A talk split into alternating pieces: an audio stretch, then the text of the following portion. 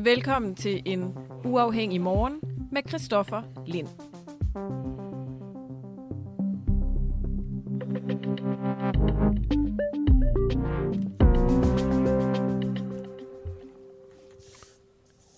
Ja, godmorgen, godmorgen. Vi nærmer os altså den her, øh, den her VM-slutrunde om, øh, vi ved det eller ej, VM i øh, Katar, selvfølgelig. Og i dag der stiller vi det spørgsmål, som man kan sige mange medier stiller, men det er altså også bare et interessant spørgsmål, synes vi. Altså, skal man se VM i Katar eller ej? Og er der nogen som helst grund til at lade være? Altså, kan sådan et symbolsk boykot gøre noget som helst brugbart? Jeg ved egentlig ikke helt selv, hvad, hvad jeg vil gøre. Eller det gør jeg jo egentlig. Det er også løgn. Jeg vil egentlig se noget fodbold, har jeg regnet øh, med. Men det bliver altså med sådan lidt en bitter smag i munden på en eller anden måde. Og jeg tror sådan helt oprigtigt talt, og det er jo nemt at sige nu, at hvis nu Danmark måske var gået forrest i et boykot og havde fået flere med, jeg synes ikke, vi skulle gøre det her alene, men hvis vi havde fået flere med i sådan et, øh, et boykot, så, øh, så ville jeg synes, det var, øh, det var det rigtige at gøre. Og det er jo i forhold til alt det her med korruption, som jo, øh, som vi egentlig ved nu, er, har fundet sted. Så også i forhold til det her med øh, de, de mange brud på menneskerettigheder, der er oplevet i Katar, og så selvfølgelig det her med de døde migrantarbejdere og deres helt elendige arbejdsforhold. Det skal jo lige siges, de her migrantarbejdere er jo ikke, og det er virkelig i godsøjne det her, kun døde under opførelsen af VM. Det har været et øh, gennemgående problem længe, og vi ved faktisk ikke helt de her tal, altså hvor mange der er direkte relateret til slutrunden, men det, at der, der overhovedet er de her migranter, som får taget deres pas osv., er det noget, som vi kan acceptere, når vi skal have en stor slutrunde i landet. Til gengæld synes jeg egentlig også, der har været sådan, hvad hedder sådan noget, sådan lidt noget bullshit flere steder, altså hvor man lige pludselig har brugt det, at man vil boykotte og brokkes over Katar, til at brokkes over alt muligt. Altså sådan noget som, at man kan ikke købe øl i Katar. Så er det noget med, at de vil lave nogle fanzoner, men gør det til et kæmpe problem. Eller de her regler, de har, eksempelvis, man måske ikke må kysse i offentligheden eller holde, holde i hånd. Nej, det er langt væk fra, øh, fra vores øh, standarder og måder at tænke samfundet på. Men trods alt, et VM, det skal vel kunne sprede sig godt ud i hele verden og kunne blive afholdt steder, som har nogle helt andre måder at se verden og samfundet på, end, øh, end vi gør. Det er vel også meningen, at mange afrikanske lande skal have lov til at afholde slutrunder, selvom de måske har nogle øh, politiske punkter, menneskerettighedspunkter, som øh, strider imod vores øh, standarder. Med alt det sagt, så øh, ja, jeg er ikke fan af, at det bliver afholdt i, øh, i Katar, ligesom så mange andre heller ikke er det. Men vi vil rigtig gerne høre jer derude denne her morgen. Så sms 1245, skriv du mellemrum din besked. 1245, du mellemrum din besked. Du kan også gå ind på Facebook, hvor vi livestreamer, og så give dit B7 med. Og vi vil faktisk gerne tale med en af jer også. Altså, en, der kan, vi kan ringe op og så tale med klokken 7.50 har vi i hvert fald en åben øh, telefonlinje og 10-15 minutter frem. Så skriv en sms, og så bare lige skriv, hvad du øh, mener.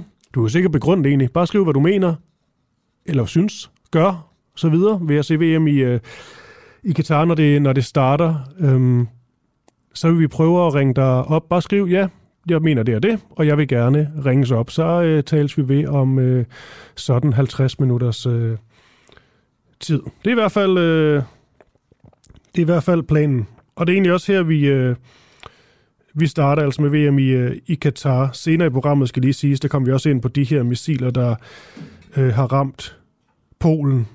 Der gik rigtig mange rygter i går.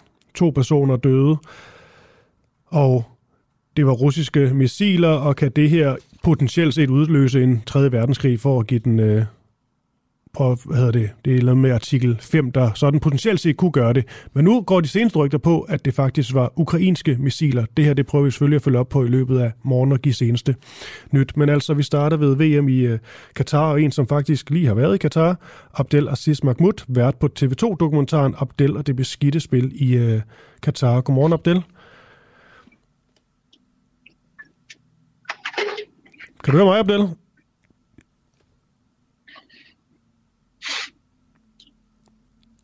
Ja. Jeg kigger ud på en tekniker, han kan ikke høre mig. Men jeg kan til gengæld høre, at der er lyd igennem. Nu. Nå, nu cutter jeg lige to sekunder, og så er lige en uh, tår kaffe.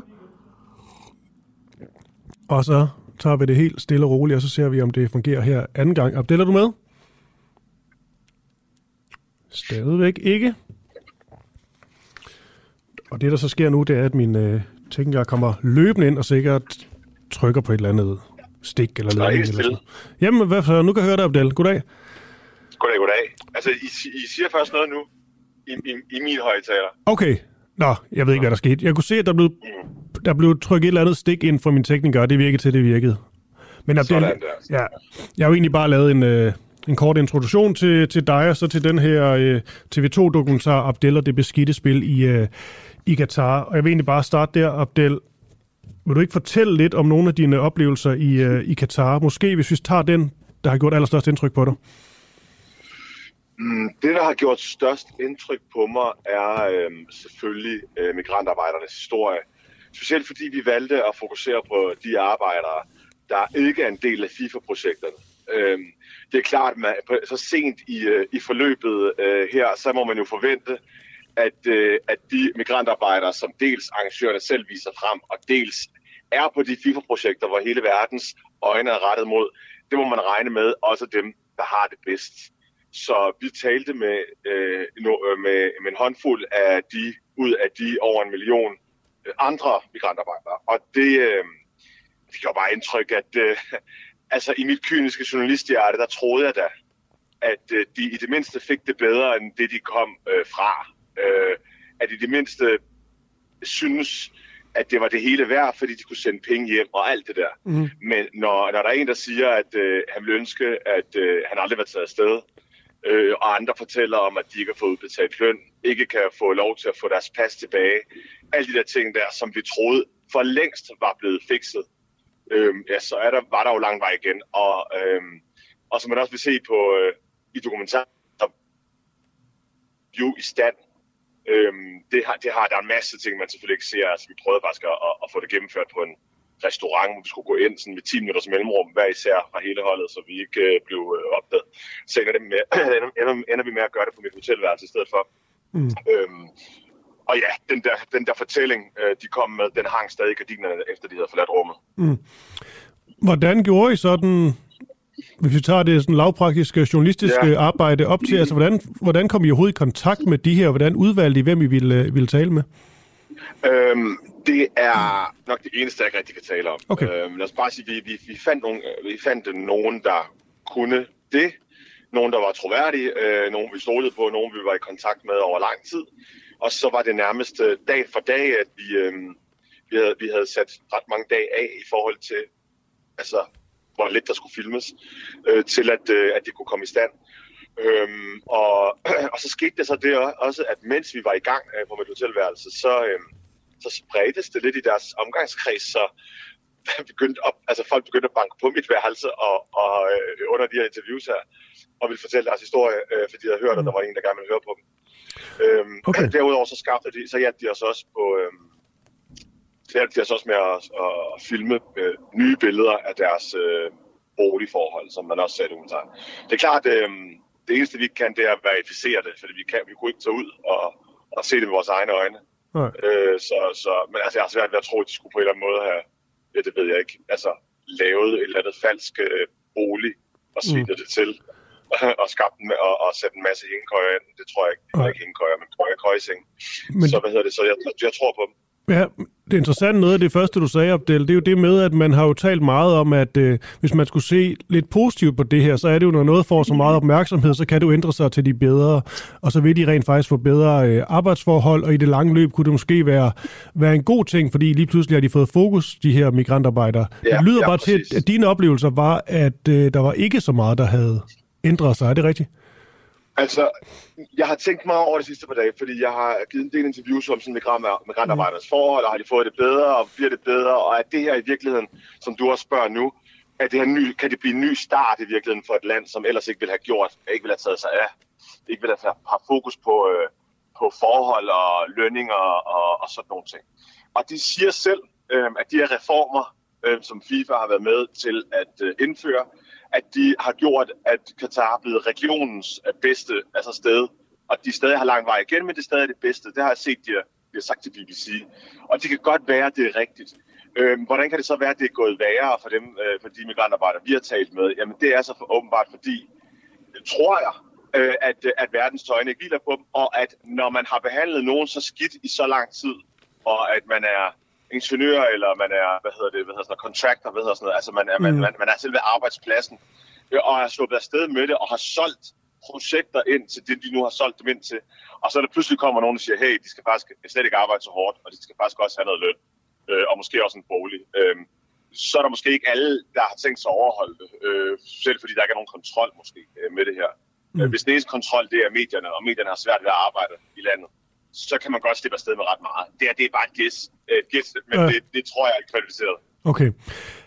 Det er jo ikke nogen hemmelighed, at, øh, at homoseksualitet er forbudt i Katar. Der har også været historier om, at øh, homoseksuelle gæster er blevet afvist øh, ved VM-hoteller i, øh, i Katar øh, og så videre. Når du ankommer til Katar som en, øh, en homoseksuel mand, var det så med en, øh, en frygt klistret til dig? Nej, fordi jeg går ikke rundt og sådan, du ved, øh, altså kysser på fremmede mænd på gaden eller anden vis, der kunne sådan signalere, at jeg, eller sige, at jeg var homoseksuel. Og selv hvis jeg gjorde, altså selv hvis alle var sikre på, at jeg var homoseksuel, så, øh, så, så, så er mit indtryk, at det de siger med everyone's welcome, det tror jeg, at de officielle, mm. i hvert fald arrangørerne, meget gerne vil holde fast i. At under det her øh, under det her forløb, øh, under de her uger her, der, øh, der holder vi altså ud. Øh, der holder Katar-nationen ud og, og ser gennem fingre og, og, og lade lad de mennesker komme ind. Men det er det ene. Det andet handler jo om, om de så også, øh, hvad kan man sige, øh, det handler om altså alle dem, der bor der. Ikke? Også, så et er, at hvis du lader være med at vise på gaden, øh, hvad hedder sådan noget, man, de siger jo modesty hele tiden, ikke? Altså deres, deres, deres deres regler er, er modesty, altså en eller anden form for ydmyghed. Og det er jo både heteroseksuelle homoseksuelle og alle seksualiteter, der skal udvise det. Der er ikke noget med kys på gaden og hænderne i øh, hinanden, jeg ved det, og hinanden i hånden og sådan noget. Og det gælder alle, og det kan man jo sådan set ikke rigtig, altså det må, sådan må det jo være i det land. Det, det, det ved jeg ikke rigtigt, om man havde forventet øh, andet. Men det er jo alt det andet, der også foregår. Altså hvad hvis, øh, hvad, med, hvad, hvad med ved poolen? Hvad med ved, øh, på ens hotelværelse, hvis man gerne vil have en dobbeltseng? Hvad med, når man har forladt mm. landet igen? Hvad med de homoseksuelle, der bor i landet? Og det var, det, det var jeg sgu lidt, det var lidt chokeret over, at, at, at, at politiet og myndighederne aktivt gik efter homoseksuelle. Altså et er, at det er ulovligt, at man prøver at sende et signal om, at det er forkert og sådan noget, som jeg, hvis jeg skal være helt ærlig, jo ikke er det eneste land, jeg har været i, der har det sådan der. Mm. Øh, og, og, og hvis vi virkelig mente det i Vesten, at det var et problem det her, så havde vi jo øh, måske heller ikke holdt VM for fire år siden. Altså, og så havde vi måske heller ikke holdt OL, øh, vinter-OL tidligere i år og sådan nogle ting. Altså, der, der er mange ting, som, øh, som vi synes, fordi at, øh, at nu er vi i gang med Katar, tror jeg. Altså, der, det er homoseksuelle rettigheder, øh, har, har man øh, blæst på øh, ja. altid. Det vil jeg påstå. Har du set det klip med øh, din TV2-kollega Rasmus øh, Tandholt? Ja. Ja, ja, øh, og, bare, og bare lige til kontekst, hvis man ikke har set det, så er det Rasmus Tandhold, der på live-tv skal til at ja, rapportere og sige et eller andet om øh, VM i, i Katar. Han er ankommet, og så bliver de øh, afbrudt, og så prøver han ligesom desperat at sige, altså vi har øh, tilladelse til det her, men øh, de får altså at de ikke må, må filme. Kom det bag på dig med de oplevelser, du selv har haft i Katar? Altså, jeg, jeg, jeg har simpelthen ventet på det øjeblik i godsøjne, altså fordi, øh, fordi jeg... Øh, altså igen, det er lidt ligesom med migrantarbejderne. Et af, hvad arrangørerne og, og siger, som jeg tror er sådan set rigtigt. Altså, arrangørerne, kan man høre også, når de udtaler sig, er lidt mere, ikke bare vestligt, men moderne indstillet.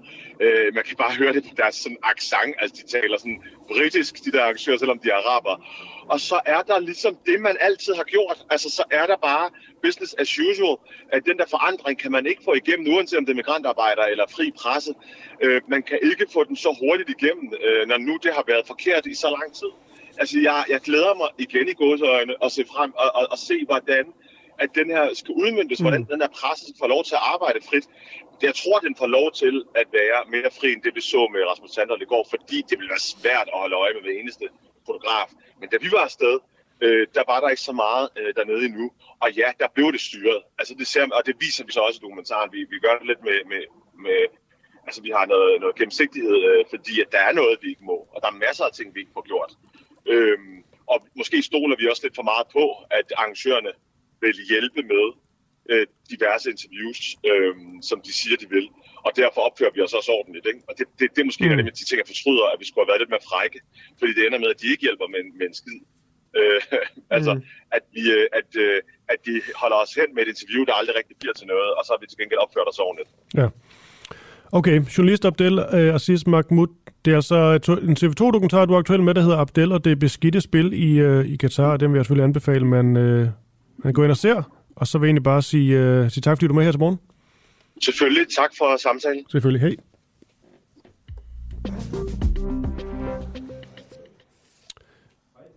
Ja, og vi stiller jo det her... Øh, nej, en god nyhed det her klip med Rasmus Tandhold, som, øh, som Abdel også var rigtig glad for, at vi lige skulle tale om, hvor Tandhold altså bliver, bliver afbrudt sådan pludseligt øh, for at vide, at her må de altså ikke øh, filme, selvom de viser deres skilte frem med, at jo, vi må. Altså, vi har tilladelse og øh, må filme alle, øh, alle steder, og det bliver sådan rimelig dramatisk. standholdt også for sagt til en af dem, så må du smadre mit, øh, mit kamera, det du vil, og så videre, på live-tv. Det klip vi jo gerne, vil vi gerne tale med hovedpersonen om selv. Og jeg får lige at vide i min øh, øresnegl, jeg ikke har, at Rasmus Tandholt han er på klokken 7.50. Glæder jeg mig til.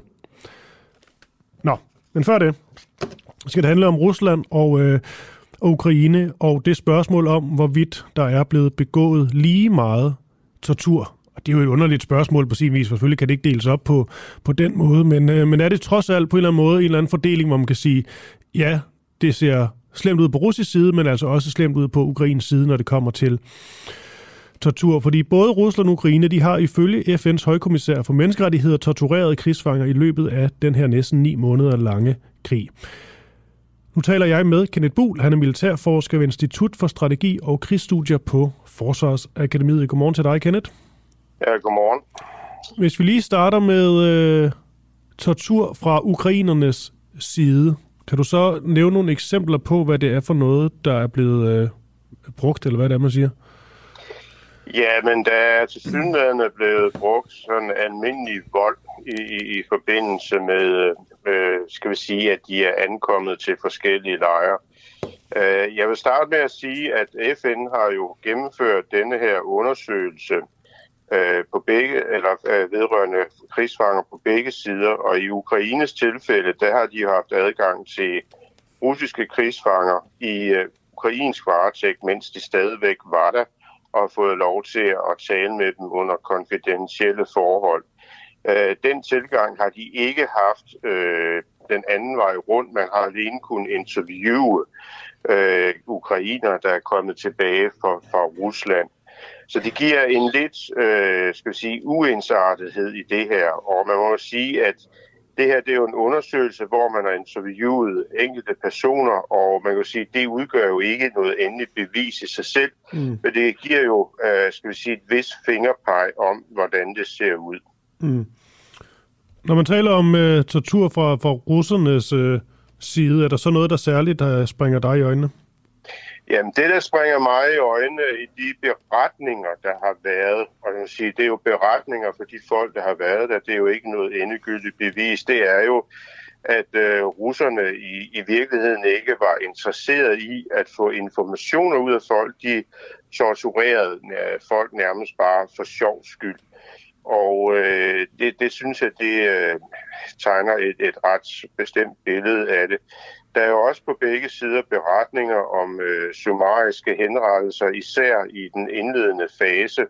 Og øh, det er jo noget, vi har set i, i tidligere krise. Altså hvis man overgiver sig, så er den farligste periode altid umiddelbart efter man overgiver sig. Fordi der kom, kommer man i hænderne på folk, der måske lige har været i kamp, og som måske lige har set øh, nogle af deres kammerater falde.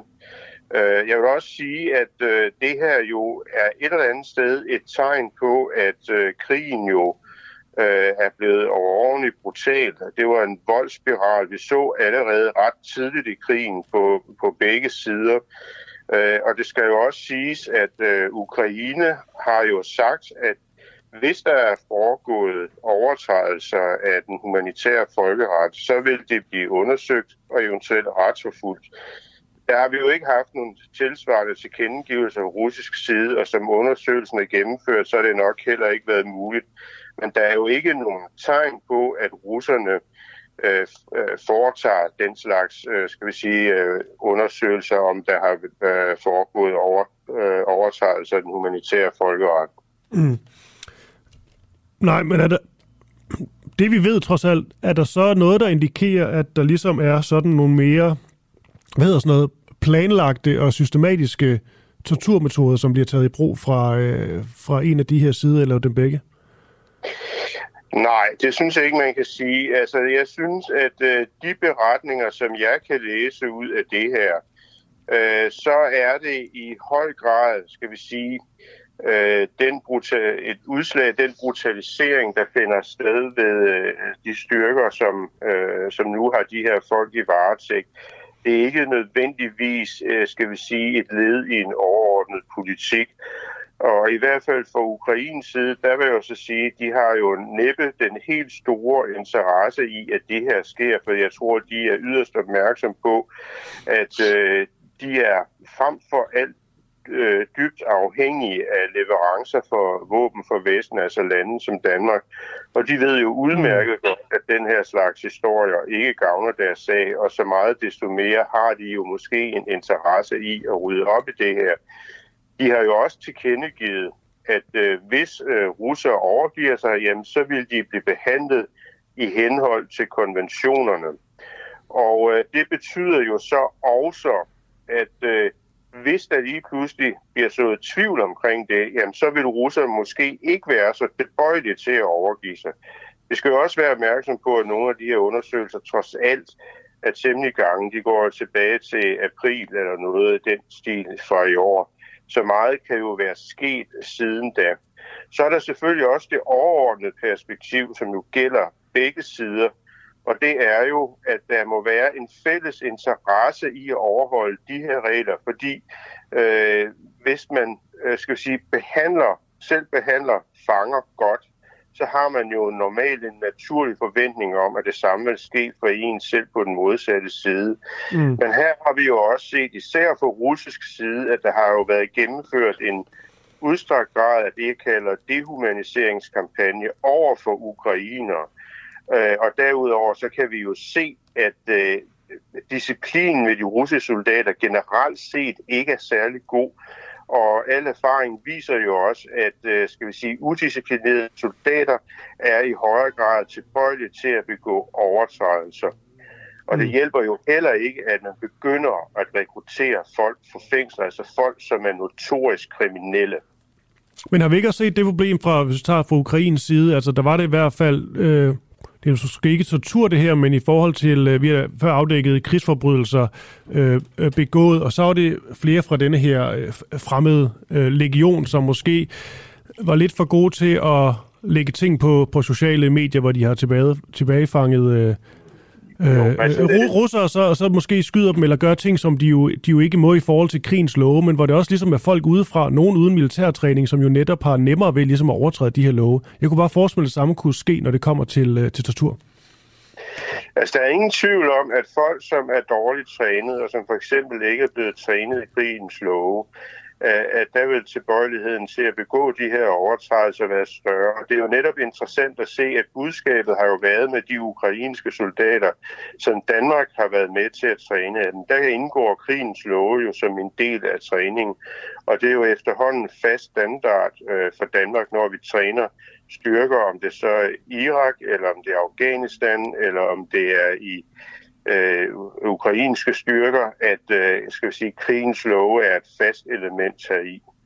Men det er jo i sig selv, at det, at du fortæller folk, hvad de må og de ikke må, det er jo ikke i sig selv noget, noget boldværk imod, at det kan ske, fordi øh, det kræver jo også, at de folk, som modtager undervisningen, forstår, at det faktisk er en ret god idé, at man overholder de her regler og er disciplineret i forhold hertil. Mm. Lige her til sidst, øh, Kenneth Buhl det er jo, man kan sige, det er jo egentlig ikke det, vi skulle, øh, skulle tale om, men alligevel øh, tænkte vi lige, vi lige vil spørge dig, om du ved, hvad der er seneste øh, nyt i forhold til det her... Øh, Ja, det er jo et angreb, øh, som er sket på, på polsk jord, men nu går der mange rygter om, at det var et ukrainsk øh, øh missil, der, der ramte, og ikke et russisk. Ved du, hvad seneste nyt er? Jamen altså, jeg kan jo kun forholde mig til de udmeldinger, der er kommet, og det er, at, at, at Polen har jo meldt ud, at det er højst sandsynligt, at russiske lavet missil, der har ramt dem. Øh, det er helt givet, at øh, Ukraine også har russisk lavede missiler, navne de her S-300 luftværnsmissiler. Og der har været nogle billeder cirkuleret på internettet, nogle bragrasser, der kunne indikere, at det var tilfældet. Grunden til, at jeg ikke helt køber den, det er, at øh, de billeder, der har været nedsagsstedet, der kan, øh, nedsagsstedet, det er, at der har været, øh, er et ret stort hul i jorden, og et luftlandsmissil har typisk ikke nogen helt stor springladning. Øh, og skal vi sige, den springladning, der er et luftværnsmissil, den er mest koncentreret om at sætte fragmenter ud i luften til at ramme et fly. Mm. Øh, det betyder jo ikke, at vi kan afvise, men man kan fortsætte, det er i hvert fald en af de meldinger, der cirkulerer nu, at Ukraine har skudt sådan et luftværnsmissil imod et øh, indkommende russisk missil, og øh, skal vi sige, at det så øh, har vendt den anden vej og fløjet ind over øh, Polens territorium. Der har jo også været meldinger om, at der har været to missiler, så det kan jo være en forklaring, at mm. øh, skal vi sige, at begge missiler, både det russiske missil og det, skal vi sige, det ukrainske missil, der jagede det, er havnet stort set det samme sted. Okay, tak for det, Kenneth Buhl, Militærforsker Institut for Strategi og Krigsstudier på Forsvarsakademiet. Vi bliver jo nok øh, kun klogere, som tiden går omkring det her angreb. Men tak for det indtil nu. Ja, selv tak. Hej. Ja, og klokken 8, der har vi altså også Claus Mathisen, lektor i russisk ved Forsvarsakademiet, på til at tale mere omkring de her angreb, også i forhold til, hvad der bliver sagt fra, øh, fra officielt hold. Øh, øh USA's præsident Biden har også været ude og udtale sig. Han siger, at det er meget usandsynligt, at det er øh, et øh, russisk øh, angreb. Nå, men altså tilbage til, øh, til VM i, øh, i Katar. Nu vil jeg gerne stille det her spørgsmål, om det er hyklerisk, at øh, om danske medier er hykleriske, skal nok omformuleres, hvis de dækker VM i Katar. Troels Bager Tøresen, der er chefredaktør på Tidsbladet, han siger i TV2-dokumentaren Abdeller det beskidte VM, Abdel vi havde med fra start her til morgen, hvis man gerne vil høre det, øh, eller ikke fik det hørt, så kan man lige spole tilbage og høre det. Han siger, at det vil være hyklerisk af ham at dække VM i Katar, og at Tipsbladet derfor ikke kommer til at gøre det. Bold DK, tipsbladets øh, pandang, de har dog valgt at dække VM-slutrunden, og derfor så taler jeg nu med René Schrøder, der er chefredaktør på netop Bold.dk. Er du med, René? Det er han lige om et øjeblik. Og øhm, spørgsmålet er, om det er hyklerisk, at øh, Bold.dk de, øh, de dækker det her, men selvfølgelig også, hvad det gode argument så kunne være for rent faktisk at dække denne her slutrunde. Nu kan jeg høre dig, René Schrøder, i mine hørebøffer. Godmorgen til dig. Godmorgen. Chefredaktør på øh, Bold.dk. Er du sådan helt... Ja, er du sådan helt personligt, hvis lige starter der modstander af, at der bliver afholdt VM i Katar? Ja, jeg synes da ikke, det er ret fedt, at der skal holdes øh, VM-slutrunde, da verdens største fodboldfest skal holde det sted øh, med de forhold, som eksempelvis slutrunden er blevet bygget i godsøjen under. Så nej, det synes jeg da ikke er fedt. Nej. Men øhm, du er så chefredaktør på et medie, som alligevel har valgt at, øh, at dække denne her slutrunde. Kan ja. du lige prøve at overvise mig om, at det ikke er hyklerisk? Det kan jeg sagtens. Øh, jeg arbejder et sted, Danmarks største fodboldmedie, og Danmarks største fodboldmedie skal naturligvis også dække verdens største fodboldbegivenhed, uanset hvor andre så har valgt at lægge den så, øh, så selvfølgelig skal vi være til stede. Der er vi også hernede, fire mand, for at kunne øh, dække den store fodboldbegivenhed og alt det, der er rundt om. Så, kær, undskyld, så kærligt og kritisk det nu er muligt. Men det det argument, det kan nærmest alle medier jo bruge på en eller anden måde, fordi så kunne man også bare sige, at det her det er en af de største øh, begivenheder overhovedet i verden. Det skal vi som et medie selvfølgelig dække. Alle verdens øjne er hvilet på det, hviler på det, og derfor skal vi selvfølgelig dække det. Men man kan jo også bare vælge at sige, det her det er ikke noget for os. Jeg er personligt imod det, og derfor er jeg også imod det på vegne af mit medie, og derfor så, øh, så trækker vi os. Øh, det kan, kunne man godt, hvis man for eksempel havde en masse public service millioner i ryggen, som kunne, som kunne dække øh, øh, det, den, den, øh, den nedgang i, øh, i trafik og i indtægter, jeg vil have de næste måneds tid. Så kunne man sagtens gøre det, eller i hvert fald overveje at gøre det. Men altså nu lever jeg et sted og arbejder et sted, hvor at, øh, vi ikke er begunstiget af at have en masse øh, millioner, som kan dække øh, sådan, sådan en valg. Vi er et fodboldmedie, og vores brugere de forventer, at vi dækker det danske landshold mm. øh, tæt og intens. Tror du, brugerne i, øh, det er selvfølgelig et øh, stort, måske lidt generelt spørgsmål, men tror du, øh, lad os så sige, størstedelen af dine brugere trods alt ville kunne forstå og acceptere, og måske synes, det var stærkt, hvis øh, Bold.dk de valgte at ja, trække en, øh, en linje her, eller hvad man siger. Altså ligesom sige, det her, det er hertil ikke længere, vi vælger ikke at dække det. Og netop fordi vi er et fodboldmedie, så kan vi faktisk gøre det her statement endnu stærkere end så mange andre medier. Jeg tror, at dine brugere, de rent faktisk ville kunne acceptere det. Det er vel en mulighed? Øh, det, det, det kan jeg ikke sige 100%, men jeg har en fornemmelse af, at de er rigtig glade, og de har taget rigtig godt imod de budskaber, vi har sendt om, at vi vil dække det øh, kærligt og kritisk, og vi er hernede øh, i, øh, i stor stil, han har sagt, øh, fordi at vi gerne vil vise også brugerne, at øh, her kan de forvente at få alt det seneste fra landsholdet, specielt det danske landshold, men også nogle af de historier, som ligger rundt om landsholdet, så at sige, fordi vi er en meget, meget speciel sted. Så, mm. øh, så, så den hvad respons, hvad, vi har fået... Ja, hvad er det for nogle historier? Jamen, det er jo for eksempel at finde ud af, om, øh, om de der fans, der render rundt i bybilledet, om de er reelt har et tilhørsforhold til den nation, som de øh, tiljubler, eller de er købt og betalt af et, øh, af et styre. Øh, det kan også være det, at snakke med... Okay, men er det, så, er det så vigtigt, egentlig? Ja, det synes jeg da. Ja. Øh, jeg synes, at det er, øh, jeg synes, at man har en journalistisk forpligtelse i at beskrive den virkelighed, øh, vi omgår, vi færdes i. Og, og den virkelighed, den er nogle gange grim. Og, og selvom man er Danmarks største fodboldmedie, så kan vi sagtens beskrive en grim virkelighed. Mm. også selvom det har noget med fodbold at gøre. Okay. Ja, selvfølgelig, hvis de købte og betalte, det kan se skidt ud. Men jeg tænker bare, det er jo egentlig ikke noget helt unikt. Jeg kan huske, at der var VM i, øh, i Sydkorea, var det ikke i 2002? Der var der også masser af, af sydkoreanske fans, øh, som lige pludselig var kæmpestore fans af Danmark. Primært fordi Danmark, de spillede i, øh, i, øh, i den by, hvor de lige, øh, de lige kom fra. Øh, selvfølgelig, hvis der er betaling indover, kan det være noget, kan det være noget andet. Jeg kan bare ikke helt se, at det skulle være sådan den, altså det store problem. Nej, men der er, jo, der er jo mange problemer hernede. Der er jo også, hvordan øh, migrantarbejderne har det. Mm. Øh, det, det, er, det er ikke noget, vi kan spørge om, hvis vi sidder på redaktionen i København. Der bliver vi nødt til at køre ned, eller flyve ned og, og, og stikke min mikrofon i ansigtet og sige, hvordan har du det egentlig? Øh, nu har vi læst så mange historier på afstand. Nu er vi ned og høre virkelighedens mennesker om, hvordan de har det. Det synes jeg bare er svært at gøre fra, fra afstand.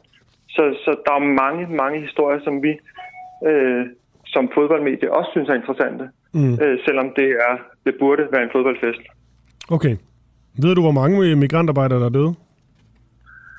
Øh, nej, det ved jeg faktisk ikke. Men, øh, øh, og derfor er jeg også forsigtig, når vi omtaler øh, det tal, øh, som Guardian er gået ud med, fordi det er jo, det er jo et Guardian øh, research, der ligger mm. til grund for de øh, 6.500. Jeg har i en klumme øh, skrevet et par, eller jeg har skrevet, tror jeg, har skrevet flere tusind, har brugt den formulering. Øh, og, øh, og det er jo selvfølgelig med baggrund i, i Guardian-artiklerne, men, øh, men nej, jeg ved ikke det præcise antal. Det tror jeg faktisk ikke, der er nogen, der gør. Nej, det tror jeg, du ret i. Man kan også sige, at den Guardian-artikel, det som mange medier, nærmest alle medier, ligesom bare faldet over, det er som om, at de linker 6.500 døde med direkte til VF-slutrunden, men i virkeligheden så er det jo en 10-årig periode, og man ved jo ikke, hvad tallene var for 10 år før. Altså det er samtlige døde for døde migrantarbejdere, også dem, der er døde af ja, naturlige årsager, det, det sker vel. Men øhm, lav det ligge. Ja, jeg er enig. Det er ja. lidt mudret tal, og det er lidt mudret, hvordan de er kommet frem til det. Øh, men der er ingen tvivl om, og det tror jeg godt, jeg tør lægge hovedet på blokken, at der er nogen, der har haft det vanvittigt hårdt i forhold til at skulle bygge alt det, som vi nu render rundt i hernede, og kan se, at det er sindssygt, hvad der er blevet øh, øh bygget af metrostationer, metrolinjer, stadioner, infrastruktur på 10 år. Det, mm. Der er der så nogen, der har ligget vandet op, lad os sige det sådan. Ja. Er du egentlig i øh, Katar nu? Ja, vi er hernede nu. Okay. Bare lige sådan helt nysgerrigt. Altså, hvordan...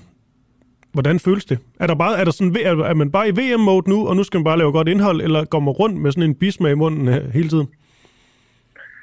Øh, det, det er den meste sidste. Altså, ja. øh, der er sådan en meget, meget mærkelig stemning. Altså virkelig sådan en stillhed før storm stemning. Der mm. er ekstremt mennesketomt i gaderne, øh, i metroerne. Øh, og, men selvfølgelig hænger der kæmpe posters overalt på de her voldsomt, øh, voldsomme øh, høje bygninger. Øh, Neymar-plakater, der er lysshow med Dannebro, der bliver lyst op i lyskejler. Der er droner, der flyver rundt øh, ud over vandet øh, og, og forestiller fodboldspillere, der sparker til en bold. Øh, men der er bare ikke den der store øh, VM-feber endnu. Jeg har været i Sydafrika mm. øh, i 2000 og... Hvornår var det? Det var 10, og jeg var i Brasilien i 14, hvor der bare var sådan en sidrende spænding i dagene op til. Altså folk, der bare festede på kryds og tværs af nationer. Øh, bybillederne helt fuldstændig fyldte. Mm. Her der er bare tomt. Altså der er sådan ligesom lige om lidt sker det. Og det er også, det er også en svær disciplin som journalist at rende rundt ja. i, fordi vi jo godt ved, at, at det, det er specielt at være ja. Men det er jo altså, det er bare vildt. Jeg har været til, øh, til VM i, øh, i, i Tyskland. Altså, der var jo altså, masse psykosestemning sådan en måned op til, eller sådan noget. Det var helt vanvittigt. Ja, øhm, ja det er der ikke her. Det kan jeg godt sige det. Nej, men jeg kan også huske, det var måske faktisk Dubai, der afholdte VM i cykling, hvor der heller ikke var nogen som helst mennesker på, på, på gaderne. Men det, det kan selvfølgelig også være, at det er bare en kulturting. Men det er selvfølgelig også noget med, at der ikke er særlig mange fans, der ankommer. Er det dit indtryk? Øh, ja, altså i går der gik vi ned i den så, øh, altså der hvor vi forventede, øh, der ville være en masse fans, og, og der var godt nok øh, mennesketom. Vi fandt en øh, marokkansk familie, som øh, vi interviewede, øh, og det var faktisk øh, de eneste, vi så rende rundt med, med deciderede øh, fodboldtrøjer på. Så, øh, så de, må, de må vælte ind de næste par dage. Lad os sige det sådan. Okay, det er vildt nok. Nå, René Schrøder, chefredaktør på Bold.dk. Øh, øh, trods alt øh, god fornøjelse, og jeg ved ikke, når bolden først, det er jo det, man siger, og det er måske også rigtigt, når bolden først ruller, så, øh, så begynder fokus at være på det i stedet for. Det er jeg sgu ikke helt sikker på, Kristoffer. Jeg tror, der kommer til at ske ting og sager, øh, også på tribunerne, når bolden ruller ned på banen, som gør, at vi bliver nødt til også at have fokus okay. deroppe. Det kan være, at vi, øh, hvis vi må, må ringe op igen, når, når VM øh, starter. Det er en aftale. Super. Du ringer bare. Det er dejligt. Tak for det. God dag. God arbejdsløst. I måde. Tak. Hej. Alright. Det er blevet en ny ting, og øh, sådan på en eller anden måde få med ryggen mod muren, spørge kilder, om de kan være med igen, og så har vi jo ligesom på bånd. Det er også svært at sige nej. Det lyder dog til, at Rennes Rød gerne, gerne ville, og øhm, jeg tænker, det er en god kilde at, at have på. Og det er jo også helt vildt. Tænk så, der sidder en mand for Danmarks absolut største fodboldmedie. Bold, man skal man ikke undervurdere, Bold.dk er en, er en kæmpe spiller på, på det marked, og en af de mest besøgte hjemmesider i hele, hele Danmark. Han sidder som chefredaktør Bold.dk, er til en VM-slutrunde, og går rundt med en bismag i munden, og lige nu har, kan simpelthen ikke glæde sig til, til, at VM går i gang, og oplever mennesketomme gader, ingen fans, ingenting, og vi er altså få dage fra. Det er jo sindssygt. Nå. Nu er det Christian Kokholm Rotman, der er næste levende billede. Han er skribent på danske fodboldfans, og så er han også fodboldfan. Vi stiller spørgsmål om, om hvorvidt det er naiv symbolik, eller symbol, ja, symbolik hedder det vel, at øh, slukke for fjernsynet under VM i Katar. Skærmarrangementer, hvor man slukker i det 65. 20. minut. Protester under Superliga-kampe og fodboldfans, der trods den nægter at tænde TV'et, det er en stor del af, hvad der har fyldt blandt danske fodboldfans op til det nært forestående VM i Katar. Det har de fleste nok hørt om hvis man bare går ind på de sociale medier, så er der også meget den her diskussion om, hvorvidt man skal slukke for fjernsynet eller ej, og om det overhovedet er andet end øh, symbolsk. Det kan også være, det er godt nok, det er bare symbolsk. Godmorgen, Christian. Godmorgen. Altså, skribent på danske fodboldfans øh, jeg går også ud fra, at du er stor fodboldfan selv. Det fik jeg også sagt i min øh, indledning. Andet ville nok være, være mærkeligt. Og som stor fodboldfan, så vil det jo give god mening, at du skal se VM i fodbold. Skal du det? Det skal jeg ikke. Du skal simpelthen det... ikke se VM i fodbold? Nej, der, der, der vælger jeg simpelthen at gå den øh, modsatte vej, vel. Og det er jo ikke, det er jo ikke et eller andet sted at mangle kærlighed til spillet. Øh, for jeg har så set utrolig meget fodbold, men jeg tror også, vi, Altså, det er blevet bevist nu, at øh, det, det fodbold på mange planer er stukket af, og også den bliver misbrugt. Og det er der, hvor jeg har valgt at trække en streg i sandet nu. Øh, og også derfor, jeg har valgt faktisk at holde tv slukket under slutrunden.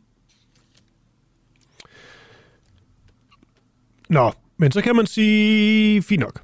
Men er det her noget, du gør for din egen skyld, eller er det fordi, at du vil påvirke andre? Altså, hvad er ligesom, øh, hvad, hvad er de større tanker bag, hvis der er nogen? Jeg tror, det, det er helt klart todelt, fordi at, øh, der skal ikke have tvivl om nu. Jeg har igennem mit formandskab i, i Dansk Fodboldfans, har vi også offentligt lagt pres på det de sidste to år, virkelig på skubbet på og også fået diskussion ud i det offentlige år. Og så er det en sted en naturlig forlængelse øh, af det, at man også forsøger at straffe FIFA, hvor det altid gør ondt, og det er, det er på det økonomiske, det kommercielle del af fodbold. Og så længe det er et øh, fodboldprodukt, de kan levere, som folk de aftager, netop ved at sidde og se det i fjernsynet, lige så længe vil de ellers have det incitamentet til at fortsætte den nuværende stil. Og det mener jeg altså ikke, de skal gøre. Øh, så det er jo en af grundene til, at jeg holder tv slukket. Jeg tror også, jeg er også kommet der til, at det, sådan for mig personligt, synes jeg bare, at det her VM repræsenterer så meget det, der er galt med fodbolden, og den fodbold, jeg ikke ønsker. Øh, skal præge fremtiden, og det er også derfor, jeg vælger at slukke. Mm. Har du nogen idé, eller tror du, at det har nogen altså effekt, det, det du gør? Altså kan du sprede nogle ringe i, i, i vandet, eller er det trods alt sådan en øh, erkendelse af, at øh, du kan ikke gøre en skid, men så prøver du trods alt at gøre noget for, for dig selv, hvad man nu siger? Ja, men altså, øh, man kan sige, at det gør jo ikke noget, at jeg som ene fodboldfan vælger at slukke en fjernsyn. Øh, det gør jo noget, hvis der er en stor mængde af fodboldfans, der vælger at slukke fjernsyn. Og nu så også TV2 har jo lige i dag offentliggjort en undersøgelse, som også viser, at op mod 25 procent af de danske fodboldfans, der så øh, sidste vm slutrunde faktisk vil se færre kampe eller helt slukke fjernsyn. Så jeg tror jo på, at der, der er en bevægelse i gang, og også et sted, jo flere der kan holde tv slukket, jo stærkere bliver signalet også for fans om at sige, det her nok er nok, og vi er nødt til at ændre ting til det bedre, således at vi aldrig står i en lignende situation igen. Mm. Tror du ikke, øh, at hvis vi nu siger, at øh, Danmark de, øh, de klarer sig godt, det er overhovedet ikke usandsynligt. Danmark har et rigtig godt fodboldhold, og vi er jo blevet parret i den del, har jeg lige bemærket. Øh, altså, vi skal ikke møde, vi kan ikke møde Argentina og Brasilien og Frankrig. Altså, vi kan ligesom møde nogle lidt, lidt nemmere hold, så der er faktisk en, synes jeg, vis sandsynlighed for, at Danmark kan komme ret langt i denne her VM-slutrunde. Hvis vi nu gør det, tror du så ikke, at mange af dem, som siger nu, at de ikke vil tænde for fjernsynet, de, øh, de hopper på alligevel? Jo, jeg tror, det bliver svært. Øh, også med sportslig succes er det jo endnu sværere. Øh, og jeg ved heller ikke, hvordan det vil forholde mig. Skulle vi stå i den øh, lykkelige situation et sted, at, at, at danske landshold de bare fortsætter med buller frem. Øh, men, men der håber jeg, at jeg, såvel som andre, også et sted, kan stå, kan stå fast og så fortsætte med at lægge presset, mm. fordi også, det er det, der er vigtigt at gøre, at man opfordrer rigtig mange til at ofre til, øh, og et eller andet sted handle på baggrund af den her VM i Katar, blandt andet DBU og FIFA og alle mulige andre. Men som enkelt fodboldfan må også bare erkende, at der, hvor man ultimativt har en magt, det er, om øh, man forbruger produktet eller ej. Så så længe man tuner ind, så sender man et sted en, en, en, en støtte, en kommersiel støtte til foretagendet. Og ved at mm. slukke, mm. så gør man præcis det modsatte. Okay.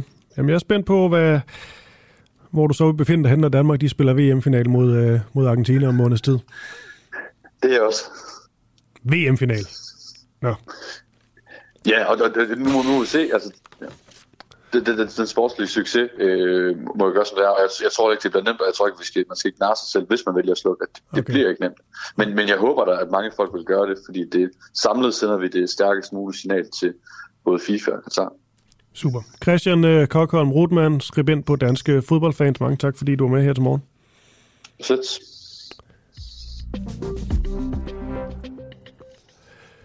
Og så blev klokken 7.44. Her på Den Uafhængige, der har vi det, som vi kalder for magtens hjørne. Det er i højre side af studiet her, hvor vi i hjørnet har ophængt en liste med alle 179 folketings medlemmer. Målet det er at få dem alle i tale og løbende få dem krydset af. Ingen skal slippe for at stå på mål for deres politik. Men lad os se, hvordan det går. Nu er vi da i gang i hvert fald. Vores politiske redaktør, Christian Henriksen, han ringede øh, i går til netop indvalgte folketingsmedlem for Moderaterne, Peter have. Og den del af interviewet, I skal høre, det omhandler, om hvorvidt, eller det omhandler, hvorvidt Moderaterne og Peter Have selv står fast på, at Mette Frederiksen skal advokat undersøges for hendes rolle i Mink-sagen. Det her det er et spørgsmål, som hverken Lars Løkke Rasmussen eller Jakob Engel Schmidt har ville kommentere på, efter regeringsforhandlingerne de gik i gang. Skal Mette Frederiksen øh, have en advokatundersøgelse i forhold til hendes rolle i Mink-sagen? Det er det samme. Du får det samme svar her. Øh, Hvorfor? Det, har- det kan du vel godt svare på. Du svarede har- enig i din, har- du svarede enig i din kandidattest inden har øh, folketingsvalget. Der var du enig i, at hun skulle advokatundersøges. Men du vil ikke svare på det nu?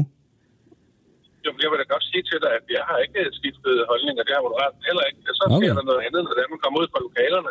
Så må man jo se, hvordan den er. Og så længe, at øh, det kræver jo også et øh, flertal i Folketinget. Altså, det er jo så enkelt, det er jo bare. Øhm, Ja, ja, men det er jo ret godt- Moderaterne tænker. at- Jamen, vi, vi har ikke... Øh, vi, der er ikke nogen grund til at gå ind og, og så i de der lokaler, så stille og så starte med at sige øh, og stille nogle ultimative krav, man ikke så godt... Øh, Nej, men nu, nu, nu siger du det til mig er her. er?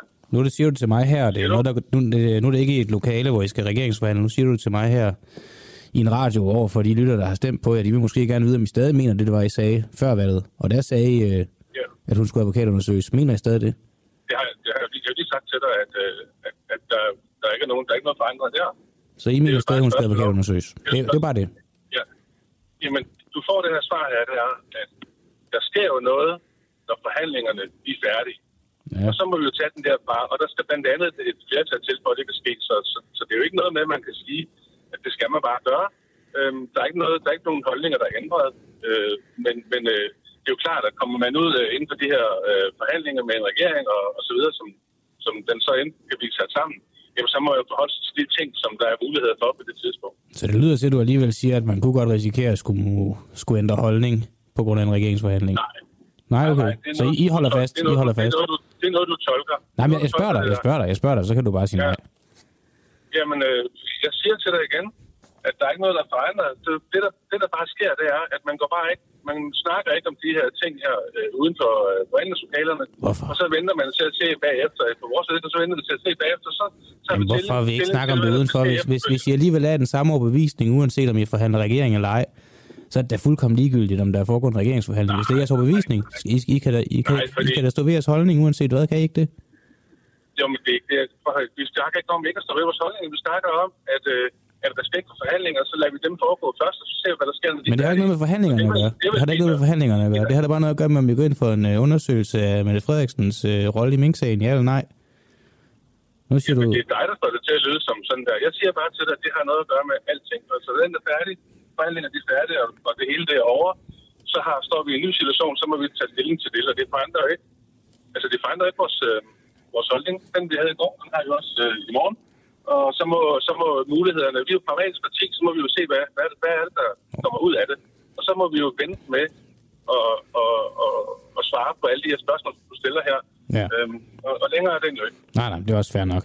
Jeg bare lige, og så vil jeg Ja. sige tak, fordi du var med også forresten, men uh, Jakob Engel Schmidt, han vil ikke uh, svare på kommentarer om det her spørgsmål. Tror du, at du har sagt for meget nu?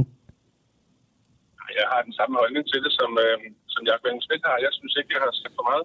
Så Jakob Engel at, holdning øh, er også, at, uh, at hun stadig bør undersøges. Ja, det må du spørge Jacob om, hvad han Nå, siger til det. jamen det siger han, at det ikke har nogen kommentar til. Så, men okay. Så han siger, han siger det samme for så meget, vi skal vente med, når, når alting er færdigt, så må vi se, hvad der sker. Ja, ja, okay. Nå, men tak øh, Peter Have, fordi du, var, øh, fordi du var med. Det sætter jeg stor pris på, og velkommen i Folketinget. Jamen, tak skal du have, og velkommen. Ja, så kan vi da få krydset en mere af. På vores øh, Wall of Fame, skulle jeg til at sige, magtens øh, hjørne. Er det ikke bare det? Nå, lige om et kort øjeblik, der skal vi tale med, øh, med Rasmus øh, Tandholt, øh, reporter for, øh, for TV2, som er ligesom... Øh, nu har vi talt med, med Abdel, der har været i øh, Katar, så talt med René Schrøder fra Bold.dk, som er i Katar lige nu og beskriver en sådan rimelig død by. Der skulle ikke være meget VM-stemning der. Men nu taler vi altså med øh, Rasmus som også er i, øh, i Katar, og i går blev afbrudt midt under en live sending, hvor han skulle til at tale, og så var der nogen, der sagde, det måtte han ikke. Og det ser jo ikke så godt ud i forhold til den her åbenhed, der skulle være i Katar nu, og øh, pressen, de har frit spil og så videre. Han er vist med nu. Godmorgen, Rasmus. Ja, kan du høre mig, Rasmus? Det kan du tro. Godmorgen her. Og tak fordi du lige kunne være med med, med sådan lidt uh, kort varsel her. Øhm, vi så jo det her, det her klip, som uh, så mange andre, hvor du bliver afbrudt uh, på, på live-tv. Det så altid dramatisk ud. Øhm, vil du egentlig ikke lige prøve at tale os, og, eller mig og lytterne igennem det? Altså, øh, næsten hver gang vi tager kameraet frem her i øh, Katar, så kommer der nogen over for at se, om vi nu også har de rigtige tilladelser. Og det har vi faktisk, fordi når du er akkrediteret af FIFA, som jo organiserer det her øh, VM sammen med Katar, ja, så har du ret til at filme her i landet. Normalt er det jo ikke sådan. Normalt er det svært at skaffe filmtilladelse her i Katar, og de skal have vide, øh, hvor du skal filme og hvad du skal filme. Og der er alle mulige restriktioner, men lige netop under VM, ja, der mm. øh, skulle de altså have lettet på restriktionerne. Men under en direkte transmission, der kom så endnu en gang nogen over for at tjekke, om vi havde tilladelse til at filme. Men ikke nok med det, så øh, forsøgte de jo at øh, stoppe vores live-transmission, fordi de ville finde ud af, om vi havde tilladelse til at være der, hvor vi var. Øh, og i stedet for at vente til vi var færdige, så øh, tog de jo hånden ind foran øh, kameraet og begyndte at... Jeg prøvede faktisk at vælte øh, kameraet senere, så troede de med, at de ville smadre kameraet. Og øh, det kan man sige, øh, viser jo nok noget om, hvordan det her regime normalt er, når der ikke lige er VM i fodbold. For det er normal procedure. De havde så bare ikke lige fået at vide, de her øh, sikkerhedsfolk, at nu gælder der altså en anden procedure under VM. Mm. Så derfor kan man argumentere for, at der var tale om en form for misforståelse, fordi at den her meddelelse om, at vi faktisk godt må filme, ikke var noget hele vejen ned igennem øh, systemet. Men på den anden side fortæller det jo også bare øh, noget om, hvad det er for et land, vi er kommet til. Mm. Nu kan det på optagelserne se lidt øh, dramatisk ud, det her med, at du også nærmest siger, så må du smadre mit, øh, mit kamera. Men var der sådan, du nævner det lidt her, men var der en reel altså, trussel for dig og kameramanden? Jeg ved godt, det er jo ikke fordi, øh, I følger sådan de steder troede, tror jeg, men alligevel var der en trussel mod netop det her med at få smadret udstyr? Det var der. Øh, det bliver også sagt i videoen. Han ja. siger, øh, I will destroy your camera. Mm. Øhm, så det er jo en trussel om at smadre vores udstyr. Jeg kan ikke rigtig se det andet, når man siger, I will destroy your camera. Det betragter jeg i hvert fald som en form for trussel. Ikke fysisk mod os, men mod vores øh, udstyr. Mm. Det du siger her, er det også, at øh, du faktisk ikke forventer, at det vil gentage sig? Altså ligesom tror du beskeden er ved at sige ud, så at det ikke vil gentage sig, eller hvor, hvor står du her? Altså, jeg tror ikke nødvendigvis beskeden når ud i alle led, fordi øh, så skulle det jo ligesom være sket. Altså, de forberedte det i 12 år, og den åbenbart ikke noget øh, ud endnu. Men i og med, at det her klip jo er gået viralt øh, fra alle øh, medier, lige fra øh, i New Zealand, Australien, øh, Storbritannien, Sverige, Belgien, Norge, øh, så kunne det jo være, at det rent faktisk øh, kommer ud til skræk og advarsel, øh, især for øh, katarerne selv. Øh, fordi det er jo lige præcis ikke det her, de ønsker. Det er ikke den version af Katar, de øh, ønsker, at hele verden skal øh, se. Så på den måde kunne man måske forestille sig, at dette klip vil gøre, at der er en hel del i Katar, der siger, ups, det går simpelthen ikke, det skal vi altså ikke opleve øh, igen. Ja. Hvordan sådan mere øh, overordnet øh, har det været at være, øh, været pressen i, øh, i Katar de her, de her dage? Det har sådan set været øh, fint. Øh, altså igen, vi bliver stoppet konstant øh, for at øh, mm. øh, få tjekket vores øh, tilladelser, og det kan du sige et eller andet sted, det er jo også øh, fair nok. Altså, det er jo et land, hvor man normalt ikke må filme, hvor man har lyst, øh, og derfor skal de tjekke, om vi nu også har tilladelserne i orden. Men altså, nu har jeg dækket VM i øh, Rusland, jeg har dækket VM i Brasilien, i Sydafrika, i Tyskland, i Sydkorea og Japan. Jeg var også med til VM i 1998 i Frankrig, og jeg har ikke oplevet andre verdensmesterskaber i fodbold, hvor vi ikke øh, som akkrediterede medier og udenlandske medier bare kunne stille os op og filme. Altså det gælder altså også mm. øh, Rusland i 2018, hvor jeg rejste øh, land og rige rundt bogstaveligt talt. Vi oplevede ikke, at der kom politi over og spurgte, om vi nu også havde lov til at være der. Øh, vi fik lov til at filme det, vi havde lyst til. Mm. Men det du siger, det er, at øh, der er simpelthen øh, flere restriktioner, eller hvad man nu skal sige, over for, for pressen eller paranoia, et eller andet, end der var i, øh, i Rusland? Det må man sige. Altså, det er der slet ikke nogen øh, tvivl om, og det vidste jeg også godt på forhånd. Altså, når der ikke lige er krig i Ukraine, så er det jo også nemmere at få lov til at øh, filme i Rusland af Katar. Altså jeg har lavet dokumentarudsendelser, nyhedsudsendelser øh, og alt muligt andet fra øh, Rusland gennem øh, årene, og det kræver bare, at man får et øh, medievisum, og det plejer egentlig ikke at være det store problem. Lige nu er det et kæmpe problem i Rusland, men øh, vi vidste jo godt, at Katar det er øh, et øh, land, hvor man ser meget skævt til den øh, frie presse. Det gælder stort set alle golfstater. Øh, selv om det her land er fuld af kontraster, for det er jo også dem, der stod bag Al Jazeera, som faktisk har skabt meget af den frie debat i den arabiske verden. Hvis man ikke lige kritiserer Katar, jeg har aldrig set Katar blive kritiseret i Al Jazeera, øh, så på den måde er det jo en fri debat, de har skabt i den arabiske verden, bare ikke lige her i Katar. Det her klip, som du også nævner, Rasmus Tandhold, det øh, bemærker jeg også bare på Twitter. Det vil jeg gå sådan ret så viralt også, hvor du ligesom bliver, ja, bliver oversat til, til, til engelsk, og så øh, kan det ligesom øh, leve sin gang på det store internet. Og det kan jo selvfølgelig være en god ting. Vil du til dem, som ser det her, eller har set det her klip, fortælle lidt mere om her til sidst, hvad der ligesom blev, blev efterspillet?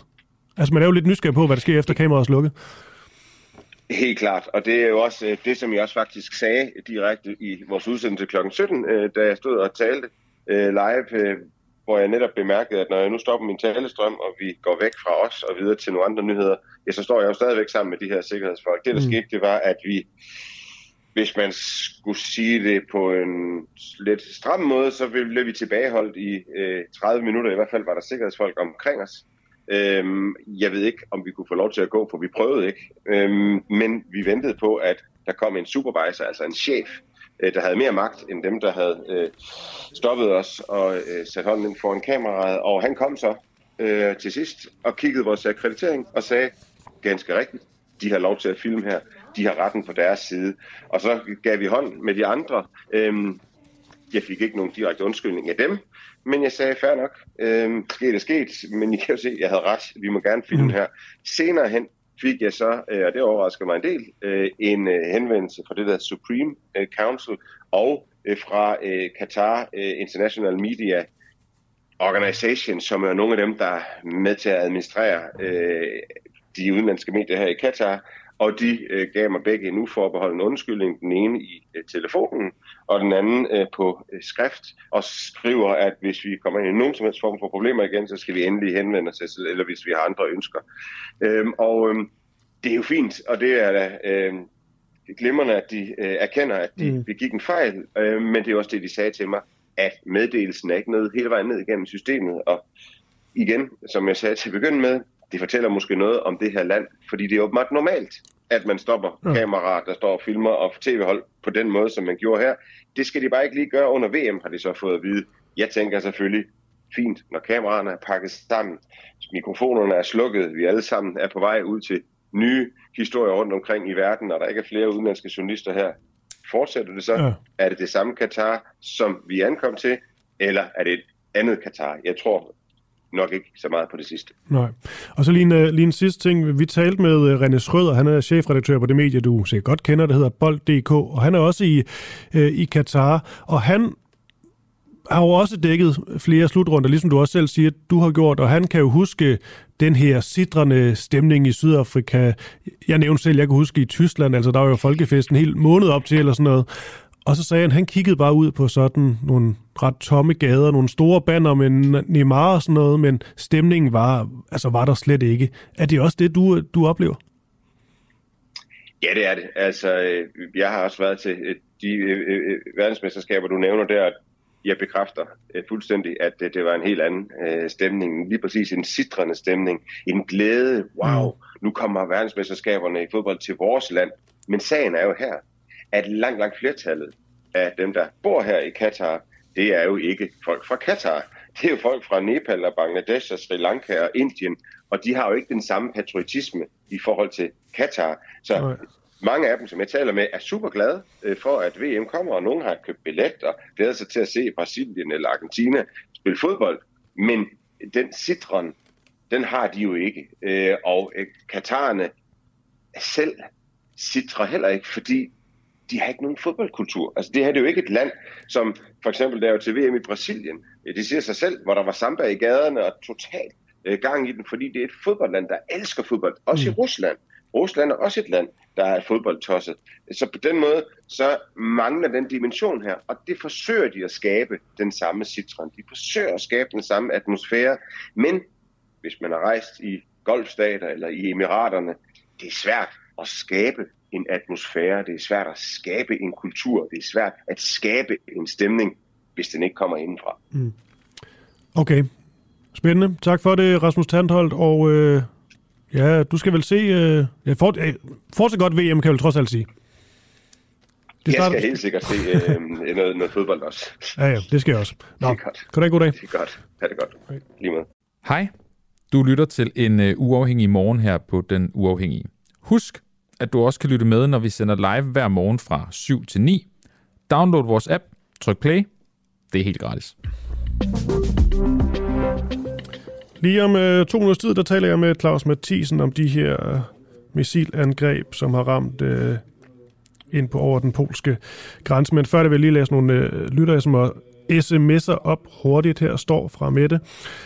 Jeg mener ikke, at vi skal bruge vold eller tvang for at indføre demokrati i andre lande, men vi skal så absolut ikke acceptere de ting, der sker i eksempelvis Katar uden protest. Demokratiets største fejl er den naive antagelse, at alle andre spiller efter samme regler. Det gør de ikke, det er jo sandt. Og de griner af os, når de tror, vi lytter angående kvinderettigheder med mere. Der skal være forskel på de forskellige lande, når man rejser rundt i verden, men helt basale rettigheder omkring seksualitet, kvinderettigheder og almene menneskerettigheder skal overholdes, og hvis ikke, må vi protestere.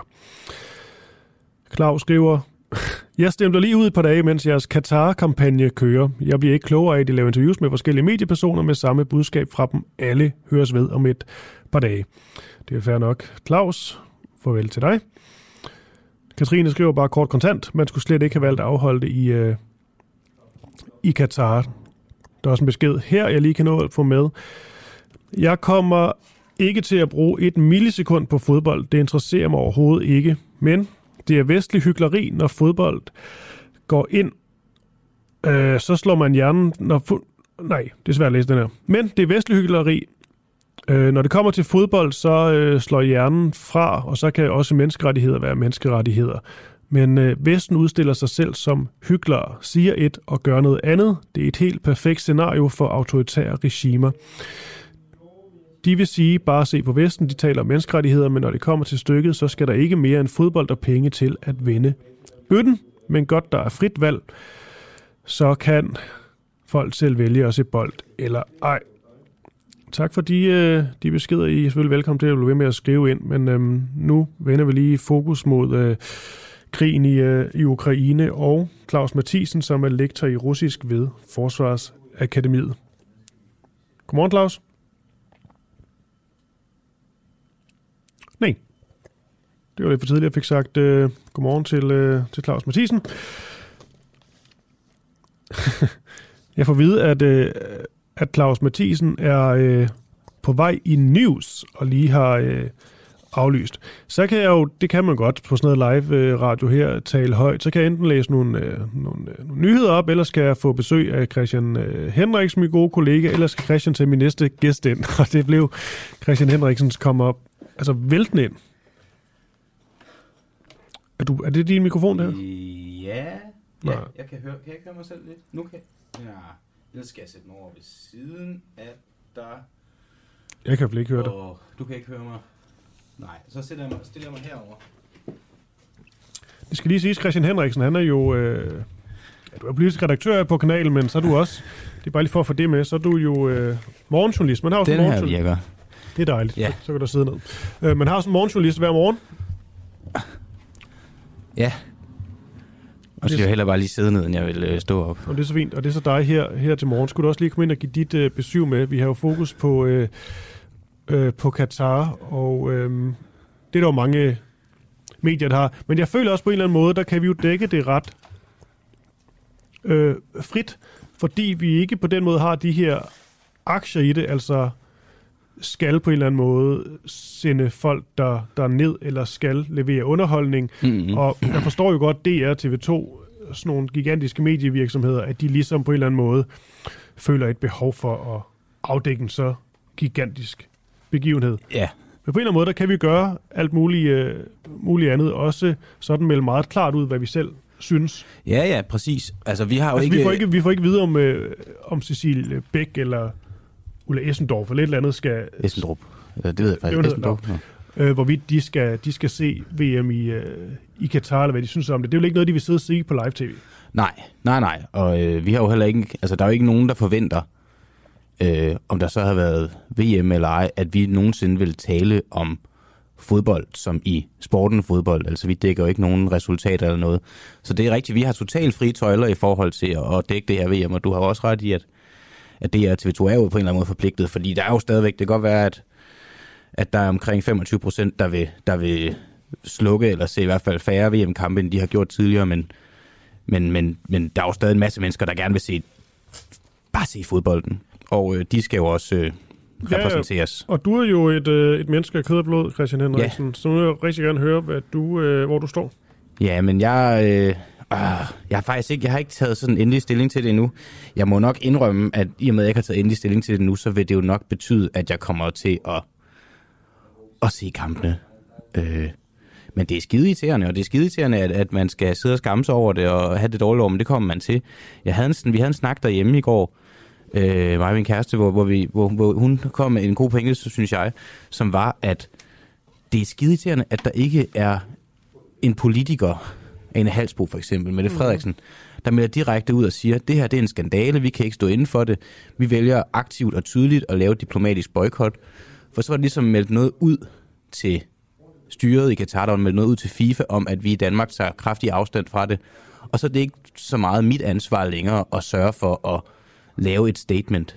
Og det er jo også det, vi også snakker med kilder om, at det statement med at, at slukke for fjernsyn, det er jo forsvindende lille. Altså, det er jo ikke det, er jo ikke det der kommer til at rykke noget. Det er jo symbolsk, og det er jo noget, man gør i mine øjne mest for sin egen skyld og for sin egen samvittigheds skyld, og det kan jeg sådan set også godt forstå. Jeg har åbenbart bare ikke en så stor samvittighed, at, at det at det at valg, jeg også træffer. Nej. Jeg tror egentlig også, det, man måske skal nå et punkt, hvor man ikke, altså du siger du det med at se øh, hver kamp med sådan et dårligt smag i munden eller dårlig samvittighed. Altså jeg tror så også, jeg når til et punkt, når jeg ser Argentina, Brasilien i en kvartfinal, hvad det er, så ser jeg bare en rigtig god fodboldkamp, og vil glæde mig over det. Jeg synes faktisk lige nu, der får jeg allermest sådan, øh, og det er måske bare meget egoistisk, men det er jo fordi, jeg bare gerne vil have, at VM bliver en god altså oplevelsen, når det først er i gang. Og jeg synes, det er fedt at se, og det er et godt produkt, og fans er vilde og sådan noget. Jeg synes, det her med de her måske nærmest tomme stadions, eller så stadions, der bliver fyldt op af folk, som ikke er rigtige fans, og alt det her med den her manglende stemning, det, det bekymrer mig ret meget, for det synes Ja. jeg simpelthen er for trist. Ja, det er trist, og det, det er jo også, nu får vi jo rapporteringerne derfra, øh, inden øh, det som sådan er gået i gang, og det kan jo nå at ændre sig, og det kan blive vildt og alt muligt. Men jeg er også i, sådan, i den forbindelse nysgerrig og spændt på, hvad der kommer til at være af protester og mm. baneløbere og Ah, ja. det er jo, øh, altså det er jo, jeg tror virkelig, det er en, en høj risiko under det her øh, VM, og det tænker jeg, at Katar har, har, øh, har, har gjort nogle initiativer for, som, som sikkert nok alligevel skal være nogen, der finder vej igennem. Det er jeg spændt på. Det glæder jeg mig lidt til, og det er jo sådan noget, der så kan blive spændende ved det her VM. Det er ikke så meget resultaterne, men, øh, men hvilke initiativer de forskellige øh, demonstranter og, og modstandere gør sig brug af. Ja. Nå, Christian Henriksen, tak ja. for det. Ja, selv tak. Og øhm, med det, så øhm, vil jeg lige læse en nyhed eller to op, for jeg kan også se, at der er et eller andet bøvl med den ene mikrofon, og vi har en gæst i studiet lige om et øjeblik. Så spørgsmålet er, om øh, vores tekniker lige skal få styr på den mikrofon. Der sker et eller andet her. Imens så kan jeg lige sige, og jeg ved ikke om øh, vores næste gæst, Kat- Katrine Evelyn, som er formand for SDU, er sådan vildt begejstret for den nyhed, det er, at øh, Donald Trump, måske ikke så overraskende, vil være præsident igen i 2024, nu er det officielt. Donald Trump vil altså stille op som præsidentkandidat igen for at sikre, som man siger, at Joe Biden bliver væltet. Og det er jo øvrigt med den usikkerhed om, hvorvidt Joe Biden overhovedet vil stille op eller prøve at give den stafetten øh, videre. Han siger det her i en tale natten til torsdag dansk tid fra sin bopæl i Palm Beach i Florida. Det er det er Donald Trumps citat. For igen at gøre USA storslået, meddeler jeg her til aften mit kandidatur som præsident. I den her tale, der hævder Trump, at øh, landet er i forfald under Biden, og at det selvfølgelig gik langt bedre, da han selv var præsident. USA's comeback begynder nu, siger han i begyndelsen af denne her tale. Han vil sikre sig, at Biden ikke får fire år til. Det vil vores land ikke kunne klare. På mange måder en ikke chokerende nyhed, men nu er det ligesom officielt, det er på en eller anden måde meget, meget rart, som man ikke skal spekulere mere i det. Altså, Donald Trump han øh, vil stille op og forsøge at blive præsident en gang til. Katrine, godmorgen. Godmorgen. Ja, vi skal ikke tale om Trump. Nej, men øh, ja, det var nok forventet. Ja, var det ikke det? jo, det tror jeg. Vi har haft fokus, øh, det skal lige sige, som jeg sagde lige før, men for at få det slået fast en gang for alle, så er du altså formand for SDU, Katrine Evelyn. Og øhm, vi har fokus på VM i Katar, som så mange andre medier, men det er jo også en øh, interessant diskussion, og den bliver jo kun mere og mere varm, jo tættere vi øh, kommer på første kamp. Der er sådan en række ungdomspartier, der har valgt at opfordre danske tv-serier til at slukke for tv'et i minut 65 mm. under Danmarks kampe til VM i fodbold, der jo altså finder sted i øh, Katar, som sagt mange gange. Spørgsmålet er selvfølgelig, hvad, øh, hvad man skal med det her. Altså udover, jeg forstår godt, der er noget sym- symbolsk øh, forbundet med, med det her, men lad os bare lige prøve at tage det. Hvad er det ligesom, der er de større tanker bag? Jamen altså, øh, det, det er SU, der har været initiativtager til det her. Altså, vi vil gerne lave et eller andet, som alle danskere ligesom kunne være med på øh, hjemme fra stuerne, når ja, mange jo øh, forståeligt nok gerne vil se fodbold, men samtidig også øh, synes, at det er rigtig ufedt, at det foregår i Katar. På den måde er det lidt bittersødt. Og derfor fandt vi jo på, at, øh, at man skulle slukke og holde et minut stillhed i det 65. minut for de øh, ja, over 6.500 migrantarbejdere, som er døde, som følger af de forhold, de har arbejdet under nede i Katar. Øh, så det er simpelthen derfor. Mm. Jeg ved godt, jeg stiller et dumt spørgsmål, men alligevel. Hvad nu hvis... Øh Christian Eriksen har bolden. nej, men, nej, men helt seriøst. Altså, hvis vi, hvis vi er i en, øh, det kan vi jo ende med, lad os sige en øh, kvartfinal mod England. Ja. Øhm, Christian Eriksen, jeg netop er lige blevet fældet i, i, i straffesparksfældet. Danmark har, har fået straffespark. Ja. Der skal man slukke. Ja, det synes jeg, man skal gøre, og jeg tror faktisk også, at rigtig mange danskere vil gøre det. Altså, øh, jeg oplever virkelig mange, som normalt elsker fodbold og elsker kulturen omkring fodbold, og vi så jo selv den eufori, som EM i fodbold skabte sidste år. Jeg mærker slet ikke den samme sådan, lyst og glæde over det, der skal foregå øh, fra næste uge og frem. Øh, så ja, jeg tror faktisk, at selv om Christian Eriksen har bolden i en kvartfinale eller en finale, så øh, vil folk slukke i det 65. minut for ligesom at ære de her mennesker. Altså der er jo trods alt noget, når alt kommer til alt, der er vigtigere end fodbold, og det er jo netop menneskerettigheder og menneskers øh, liv og velfærd, som okay. er blevet sat væsentligt under styr her.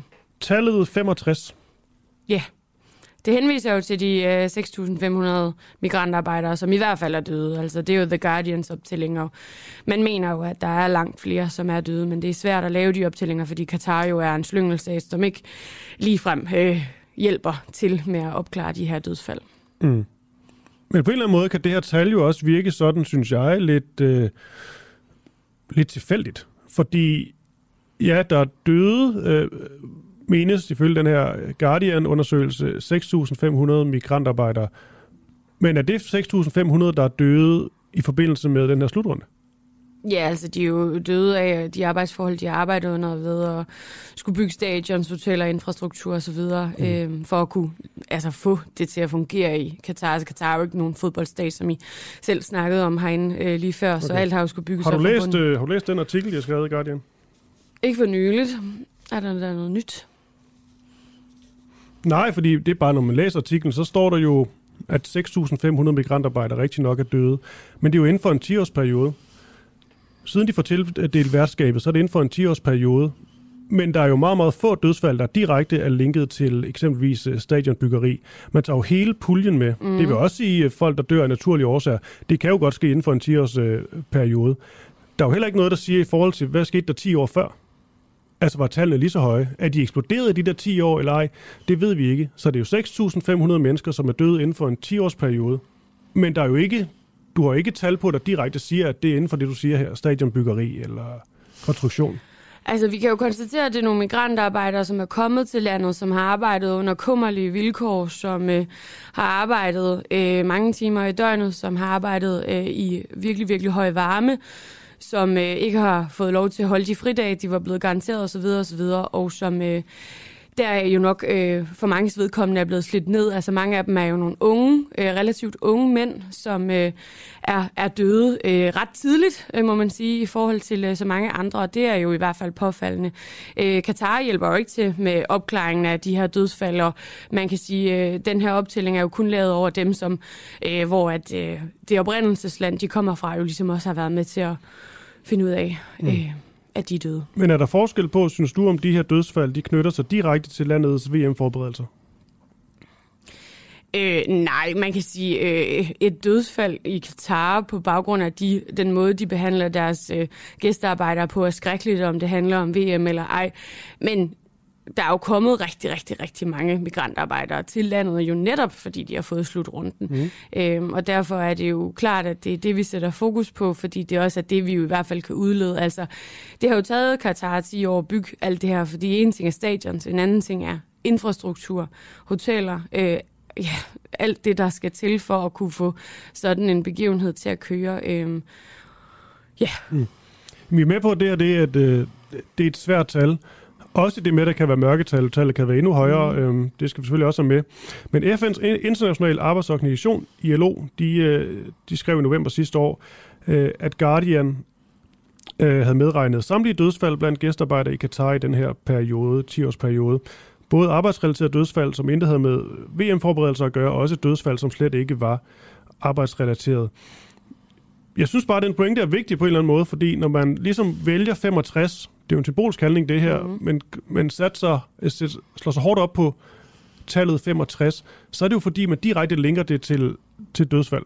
Og det mm. lyder til, at man linker det i hvert fald ofte også i medierne, og det man, øh, når man læser beskrivelsen af det her, at det er sådan en, det er 6.500 døde på grund af, at der er kommet VM i Katar. Det ved vi jo bare ikke helt. Er det ikke vigtigt, at vi rent faktisk har de reelle tal, når det er menneskeliv, vi taler om?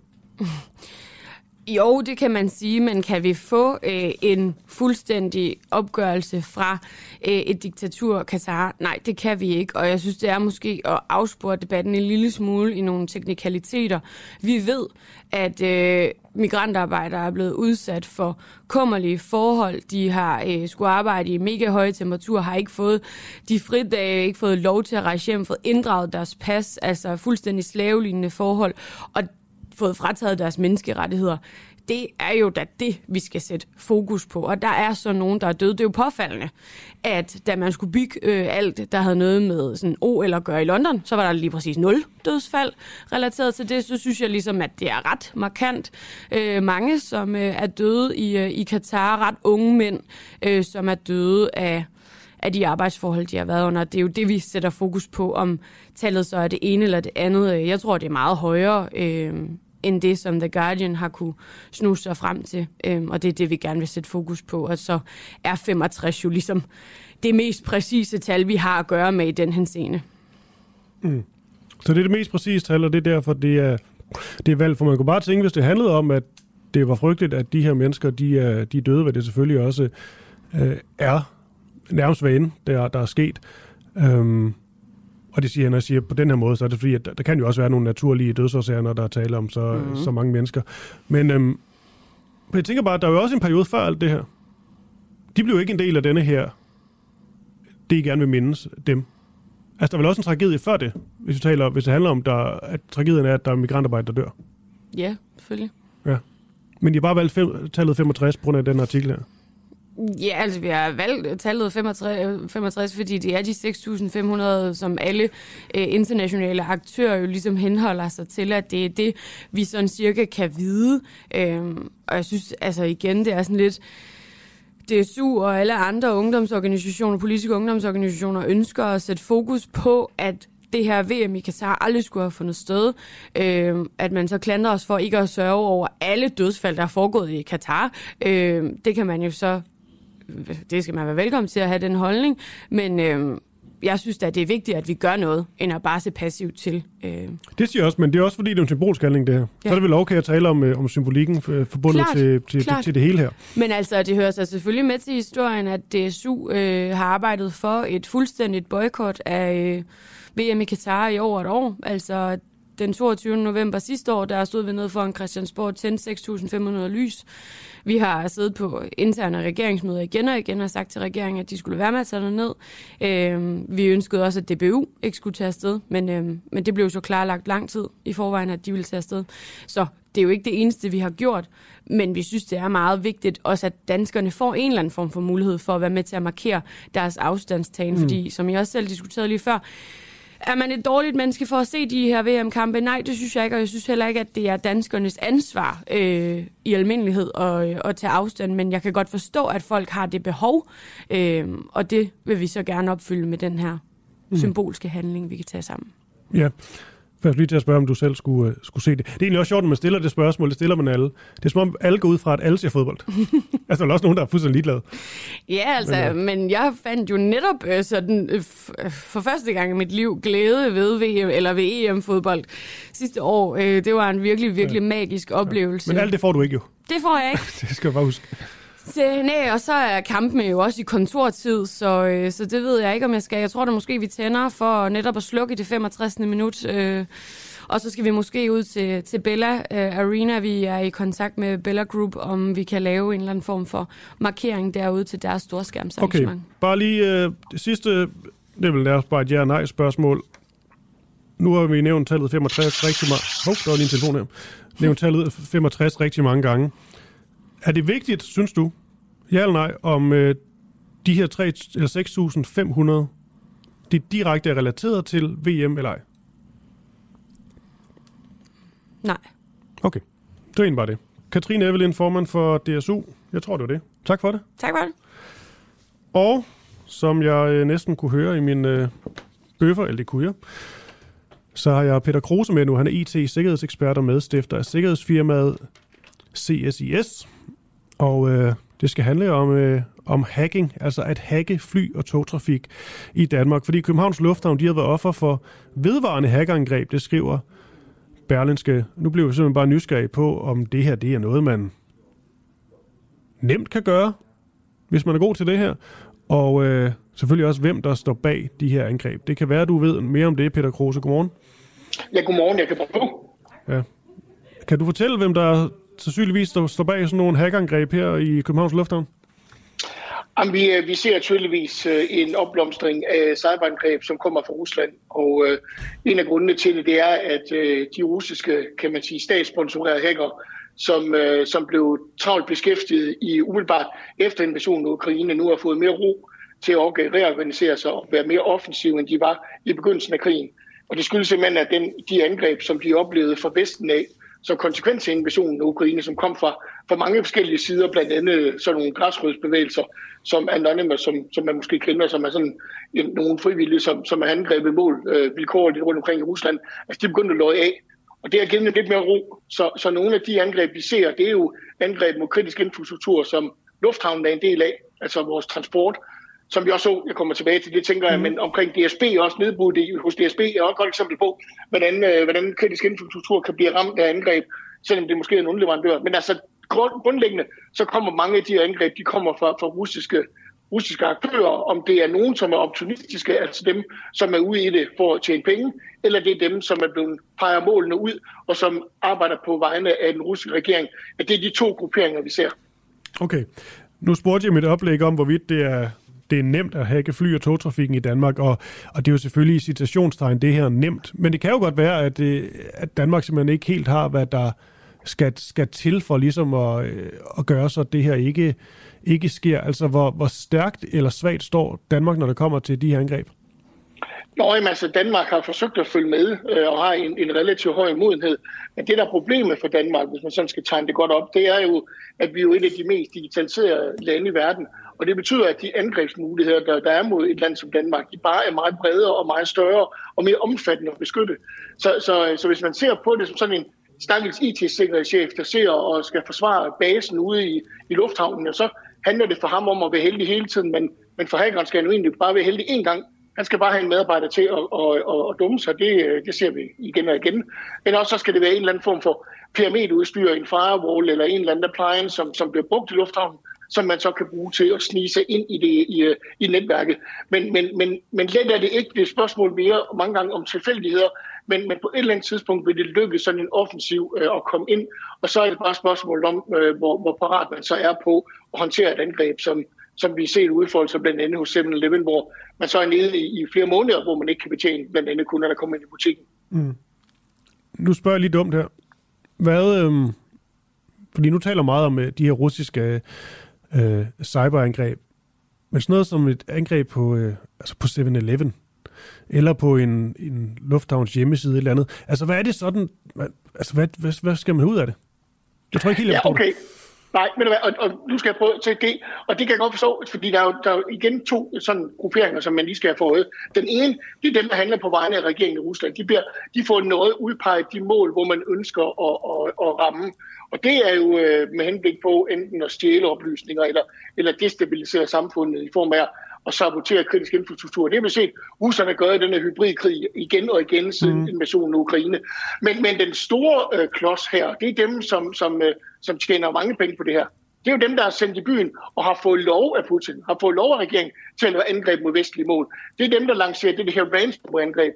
Og ransomware-angreb, det er jo øh, i bund og grund en, en angrebsmetode, hvor man trænger ind i et Windows-netværk, så krypterer man alle dataene, og så afpresser man firmaet, både for at, at få dataene tilbage, så de kan komme tilbage i drift, men også øh, pres afpresser med, at hvis de ikke afleverer pengene, så vil de lægge de her data.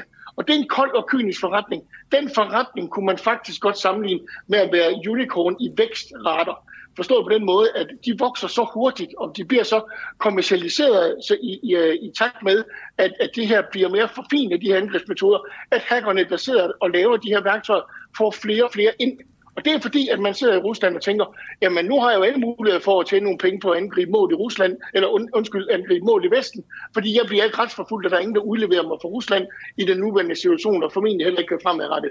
Så det er virkelig det, vi kigger ind i. Det er en masse opportunistiske hacker, som har set muligheden for at tjene nogle penge igennem nogle virksomheder, jeg tror godt, jeg kan kalde dem, som er dygtige til at sælge de her hackerværktøjer, som gør, at man kan angribe vilkårligt vestlige mål. Og det er også det, der ser, vi så med 7-Eleven, det er det, vi har set med Demand, det er det, vi har set med ISS, og en lang række andre virksomheder, som over de sidste år har været ramt af ransomware-angreb. Hvor sikrer vi på det her russiske øh, cyberangreb, og det ikke kan være alt muligt andet? Jamen, det kan også godt være en blanding af, af forskellige ting, ja. men, men hoved, hovedparten, af, hovedparten af trafik, hovedparten af den aktivitet, som vi er vidne til i øjeblikket, det kommer fra Rusland. Og, og, og tillad mig også lige at uddybe det. Øh, de forretninger, som er blomstret op, som er kommersielle forretninger, som handler om blandt andet at lave øh, ransomware-hændelser, altså simpelthen lancere ransomware-angreb mod danske virksomheder, det er udbredt russisk. Og, og det er det, fordi at de, øh, de systemer, som der bruges blandt andet til at kommunikere ind for at få support, hvis man er en håbløs hacker, så kunne man godt trænge til hjælp en gang imellem for nogen, der ikke ved mere, og så kommunikerer de simpelthen nogle, nogle backend-kanaler. Og de backend-kanaler er udelukkende på russisk.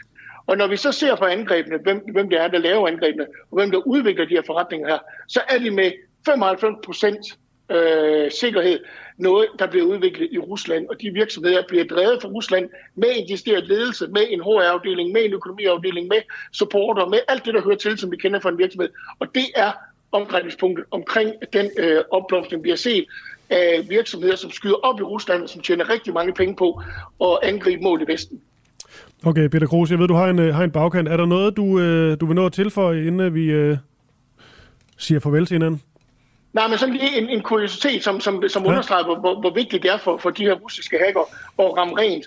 For eksempel så øh, kan det ikke lade sig gøre at køre en, i det her ransomware-kode, hvis man har kyrillisk keyboard installeret. Det betyder, at hvis du har et russisk keyboard øh, på din computer, så kan den her ransomware ikke køre.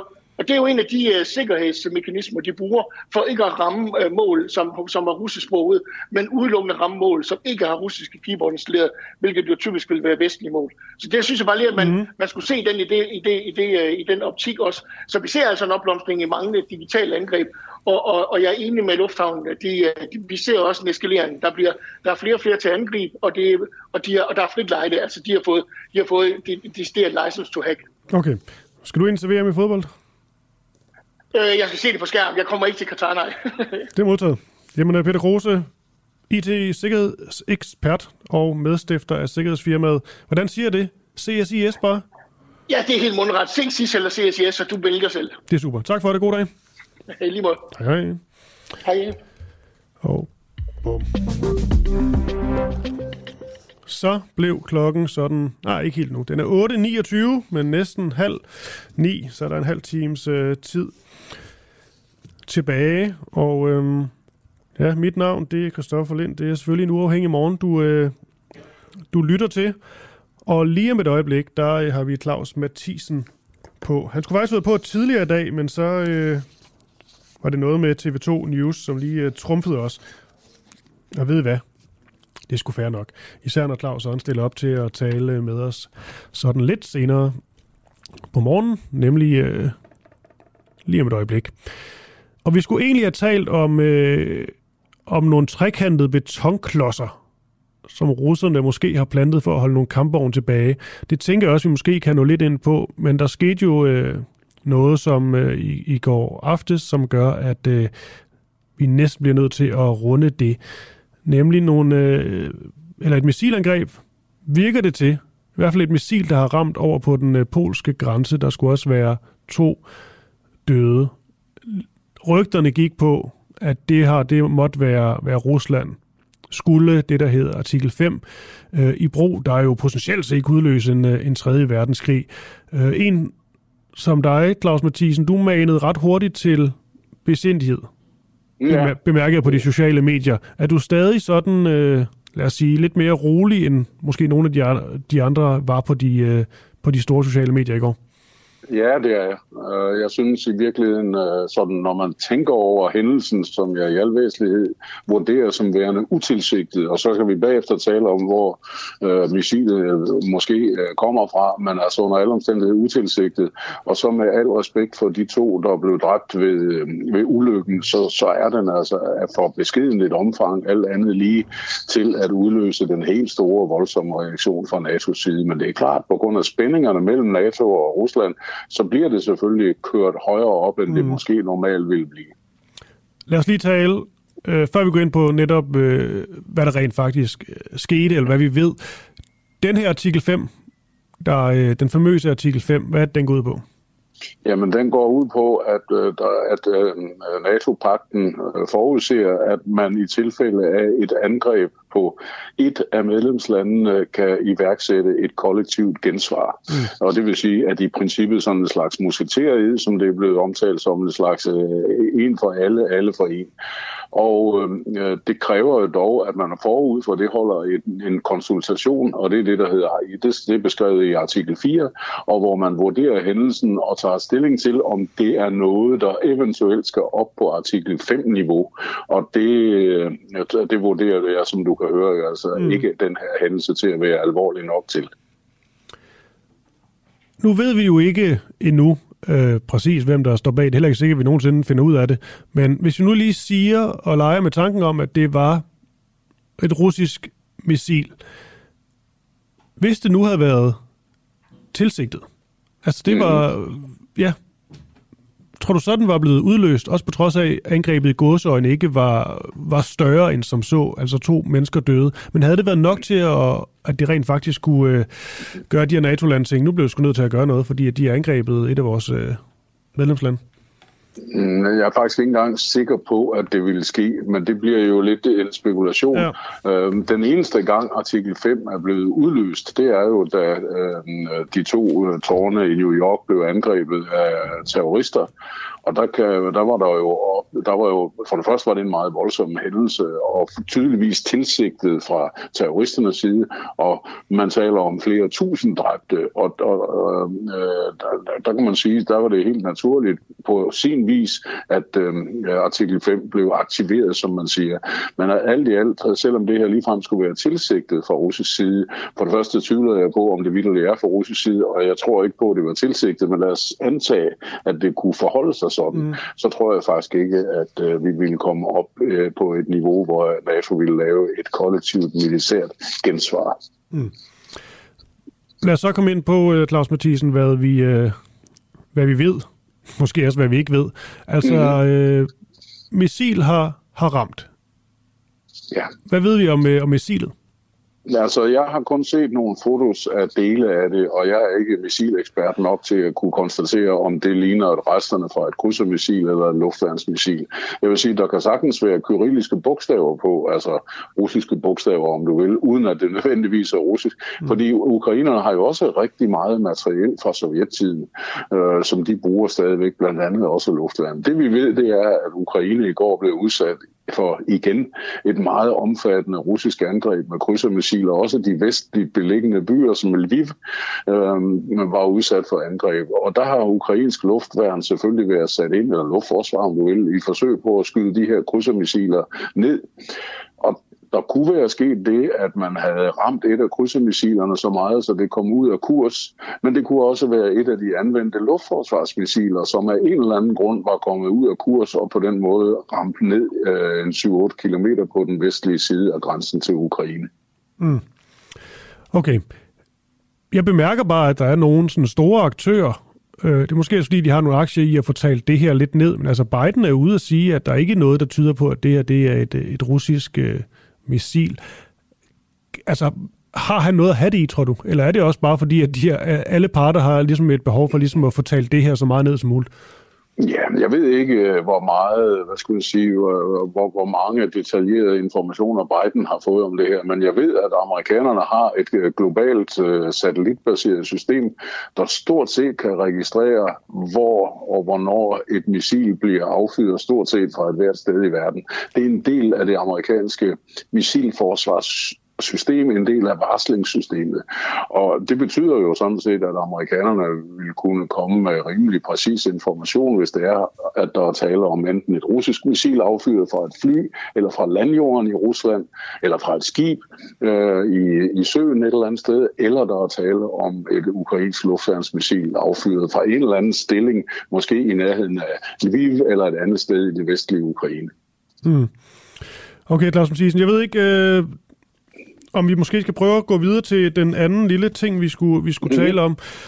Det var i forhold til, øh, om hvorvidt russerne de har plantet nogle trekantede betonklodser for at holde ukrainske kampvogne ja. tilbage. Og bare lige så, så alle lige er med.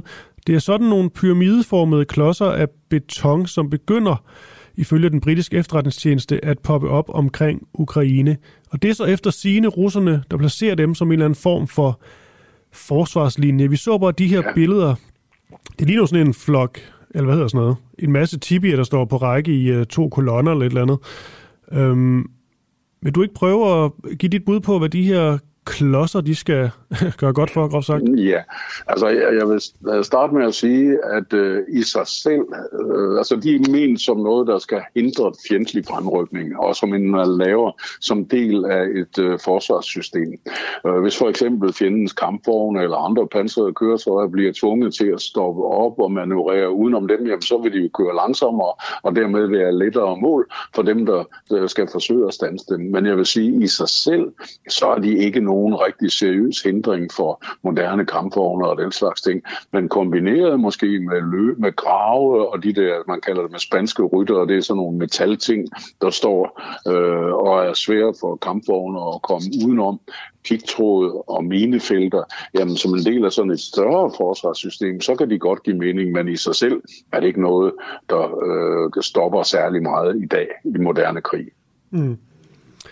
De her såkaldte ja, dragetænder, Ja, det kalder man dem. Ja, hvad, hvad er sådan den historiske kontekst, når det kommer til dem? Ved du det? Jeg ved faktisk ikke, hvornår man begyndte at bruge dem i første omgang, men jeg kunne forestille mig, at det måske går i hvert fald tilbage til Første Verdenskrig, hvor, for, mm. hvor krigen jo var meget stillestående i lange, lange perioder, og hvor man udbyggede netop sine forsvarsværker med alle mulige hindringer for at øh, gøre det svært for fjenden overhovedet at komme frem. Øh, netop få ham til at bevæge sig så langsomt som muligt, fordi så kunne man sådan populært sagt nå at sigte ordentligt på ham og få ham slået ihjel, inden han kom frem. Øh, også under 2. verdenskrig blev det jo brugt. Vi kender jo for eksempel tyskernes forskellige forsvarsværker. Vi har dem stadigvæk, bliver mindet om dem ved Vesterhavet for eksempel. Så der var det også ret almindeligt at lave den slags ting. Det er ikke så øh, karakteristisk for den mere moderne krigsførelse, fordi den er netop er karakteriseret ved at være meget mobil. Der er normalt ikke sådan en fast front, hvor krigen bølger frem og tilbage. Der kæmpes meget mere spredt og i mindre enheder. Men russerne prøver til synligheden at etablere sådan en slags forsvarslinje øh, som de vil kunne holde skansen ved her vinteren over formentlig. Okay, ja, for lad os lige tage det her til sidst, øh, Claus. Mm. Vinteren over. Hvad er ligesom, ja. øh, kan du prøve at fortælle, hvad du ved, øh, eller også hvad man kan sige, snakken går på, i forhold til mm. de, de to landes strategi her hen over, over vinteren, hvor, øh, hvor kulden vel selvfølgelig kom til at spille en ja. stor rolle? Ja, jeg tror, man skal starte med at slå fast, at det er ikke sådan, så krigen går i stå, fordi det er frostvejr. Der bliver nogle perioder, hvor det er pløret, og det er svært at køre med bæltekøretøjer. Og, og, og, og det, det, det, det er så rigtigt nok, at det ligesom sænker lidt tempoet i krigsførelsen, men det går altså ikke i stå. Russerne vil blandt andet øh, fortsætte deres beskydning af alt øh, ukrainsk infrastruktur i håb om, at der hverken er el eller varme eller vand i Ukraine vinteren over. Øh, og så vil de bide sig fast i de forsvarsstillinger, de har indtil nu. Og det skal ukrainerne forsøge at forhindre øh, begge dele. De skal forsøge at skyde så mange øh, af de russiske krydsermissiler ned som muligt, så de ikke ødelægger for meget. Og det kan vi se i sammenhæng med det, der skete ved grænsen til Polen i går. Og så skal ukrainerne blive ved med at angribe russerne så meget det overhovedet er muligt, øh, sådan så russerne ikke får ro til at forsvare sig, og heller ikke ro til at genopbygge nye styrker til et angreb eventuelt tidligt på foråret eller i løbet af vinteren, hvis det bliver så meget frostvejr, så man kan bevæge sig mere normalt. Ja, fordi øh, der er vel også landet historik med, med Rusland og, og kulde og, øh, og, og krig, og det har vel før været en stor øh, fordel for dem, men jeg ved ikke, om det måske på en udligner, eller hvad hedder sådan noget, at det, fordelen måske ikke er så stor her, fordi dem, de er op mod, det er ukrainer, der måske er vant til det også. Ja, det er den ene ting, og så ligger Ukraine jo altså også væsentligt længere sydpå, øh, end, end, end det vi husker, de områder vi husker fra, hvad vi har set på film under 2. verdenskrig ja. og sådan noget. Og det vil sige, at temperaturen er godt nok lavere om vinteren, men der er jo også klimaforandringerne, der spiller ind dernede, så det er slet ikke sikkert, at der kommer sådan nogle langvarige frostperioder, øh, så, så, så det må også afhænge lidt af det, hvad der er muligt. Men jeg vil også sige, at øh, i moderne krig, der er altså moderne soldater, det ved alle, der har aftjent deres værnepligt, de bliver altså også øh, uddannet til at kunne kæmpe i sne og kulde. Okay, og lige det aller sidste spørgsmål, Claus Mathisen, lektor i Russisk ved Forsvarsakademiet, som jeg egentlig aldrig havde tænkt, at jeg skulle stille dig, men nu kommer det. Mm-hmm. Skal du, Claus Mathisen, se VM i fodbold? Øh, det ved jeg ikke, hvor meget jeg får tid til. Øhm, øh, jeg er måske heller ikke den helt store entusiast, og så tror jeg, jeg har lidt ligesom så mange andre, der er et eller andet med det der Katar, som nok er mm, ikke lidt problematisk. Så jeg er ikke sikker på, at jeg kommer til at bruge meget tid på det. Nej, vi spørger bare alle vores gæster her, her til morgen. Men det er også sjovt det her, Claus, det med, at det, at det er som om, man er lidt gået ud fra, at alle bare ser fodbold, men der er også rigtig mange, der slet ikke går op i fodbold, bare sådan generelt. Ja, det er der da. Det er der da. Men der er jo også nogen, der går rigtig meget op i det, og for dem er det selvfølgelig et voldsomt dilemma. Mm. Skal man øh, brændende følge de her kampe, som man er vildt interesseret i at vise støtte til vores landshold, eller skal man øh, beslutte sig for, at fordi det er besluttet, at det skal foregå i Katar, så skal vi holde os, så skal vi holde så lav profil på det som muligt. Jeg kan sagtens forstå, at det er et svært valg for mange. Og med det, tak for det, Claus. God dag til dig. Selv tak. Ja, i lige måde. Tak. Danske unge sætter ny klamydia-rekord trods pandemi. Simpelthen. En coronapandemi og lukkede diskoteker var til synlædende ikke opskriften på et liv uden klamydia for den unge generation. Med over 31.000 tilfælde af kønssygdomme, der slog de unge mellem 15 og 29 år igen rekorden fra tidligere år. Det viser tal fra Statens Serum Institut. Det er da også en form for nyhed. Nej, nu stopper du. Nu stopper du. Jeg synes, vi stopper. Den uafhængige er kritisk taleradio fri for statsstøtte. Altså må jeg nu ikke få lov til at svare? Jo, men du starte, hvis du bare siger ja eller nej. Vi er et lille medie med store ambitioner, som insisterer på at få svar på vores spørgsmål. Kan bare svare ja eller nej? ikke at bringe det her interview, og ellers øh, så øh, kommer jeg aldrig nogensinde til at deltage i noget med den uafhængige igen. Det er der nogle, der kan blive sure over. Ah, men prøv nu at høre her. Altså. Men det går nok. Vi sender vores prisvindende morgenflade live alle hverdag fra 7 til 9 og derefter som podcast. Som medlem støtter du vores arbejde og får adgang til eksklusivt indhold.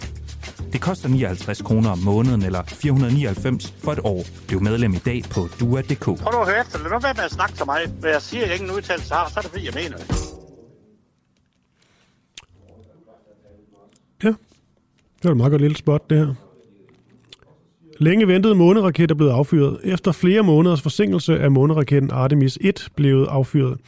Det viser livebilleder fra den amerikanske rumfartsadministration, NASA. Artemis-programmerne er en del af en storstilet plan om at sende mennesker tilbage til månen inden for de kommende år. Det er jo ret spændende det her. Også fordi, jeg går vel ud fra, at øh, det der flag, der blev plantet, det burde vel stadigvæk stå der.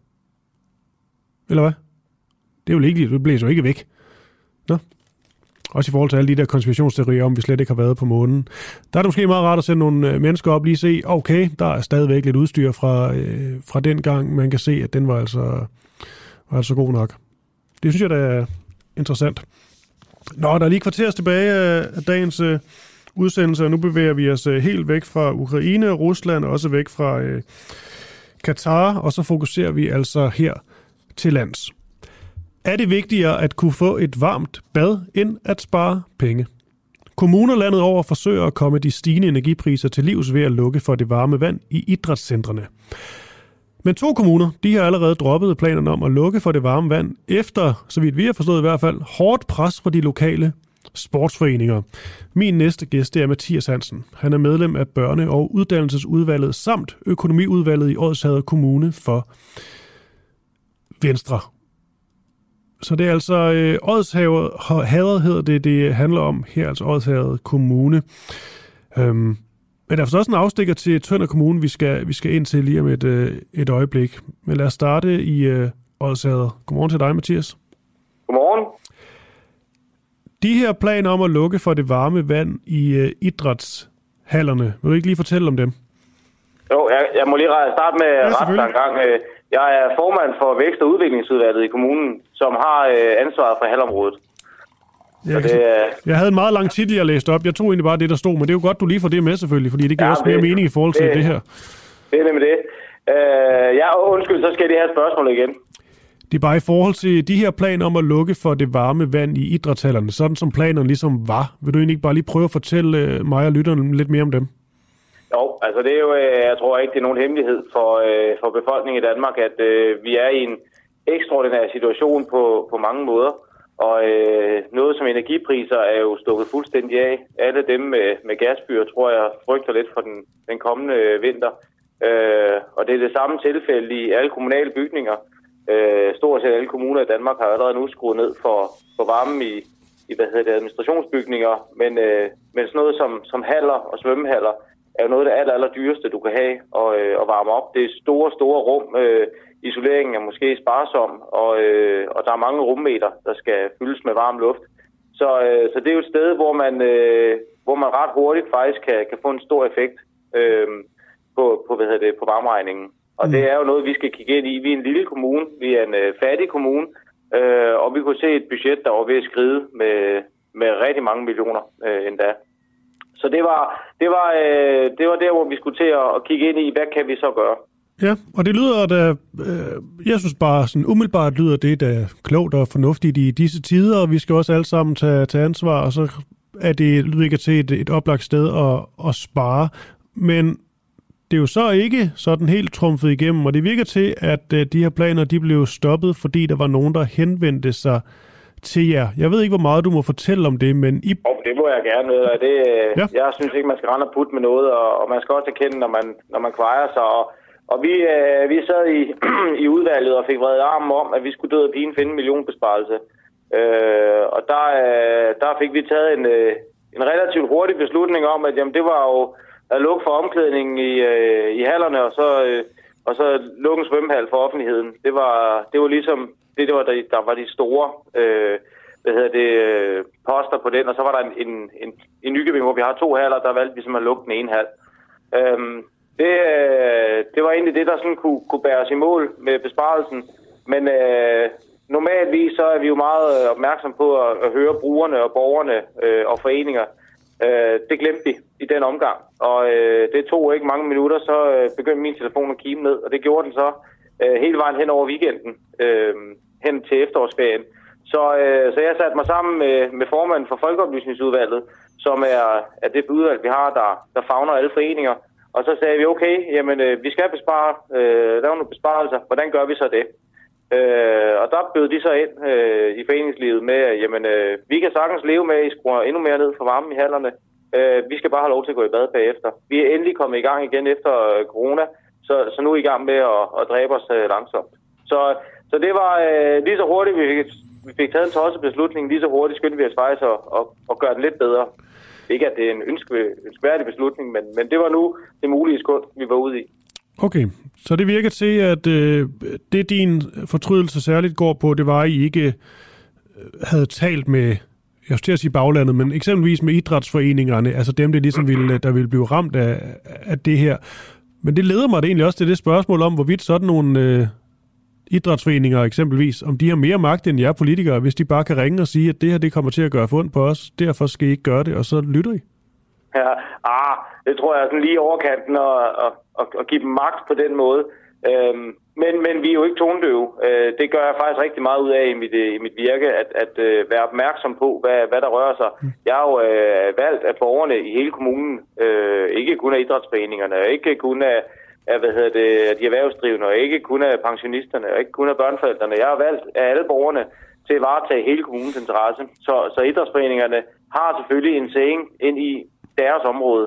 Øh, Men I kunne vel godt regne ud, at det her det ville gøre, gøre ondt på dem. Sådan er det vel at lave sådan nogle, øh, nogle spareøvelser?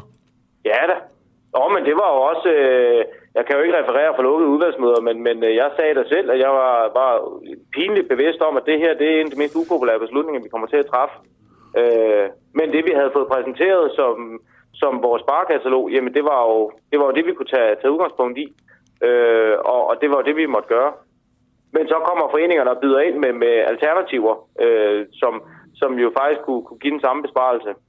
Og, og det var det var der, hvor vi tænkte, okay, de er faktisk med på vognen her. De vil gerne øh, bidrage aktivt. Det skal vi, øh, det tager vi, øh, tager vi imod med åbne arme.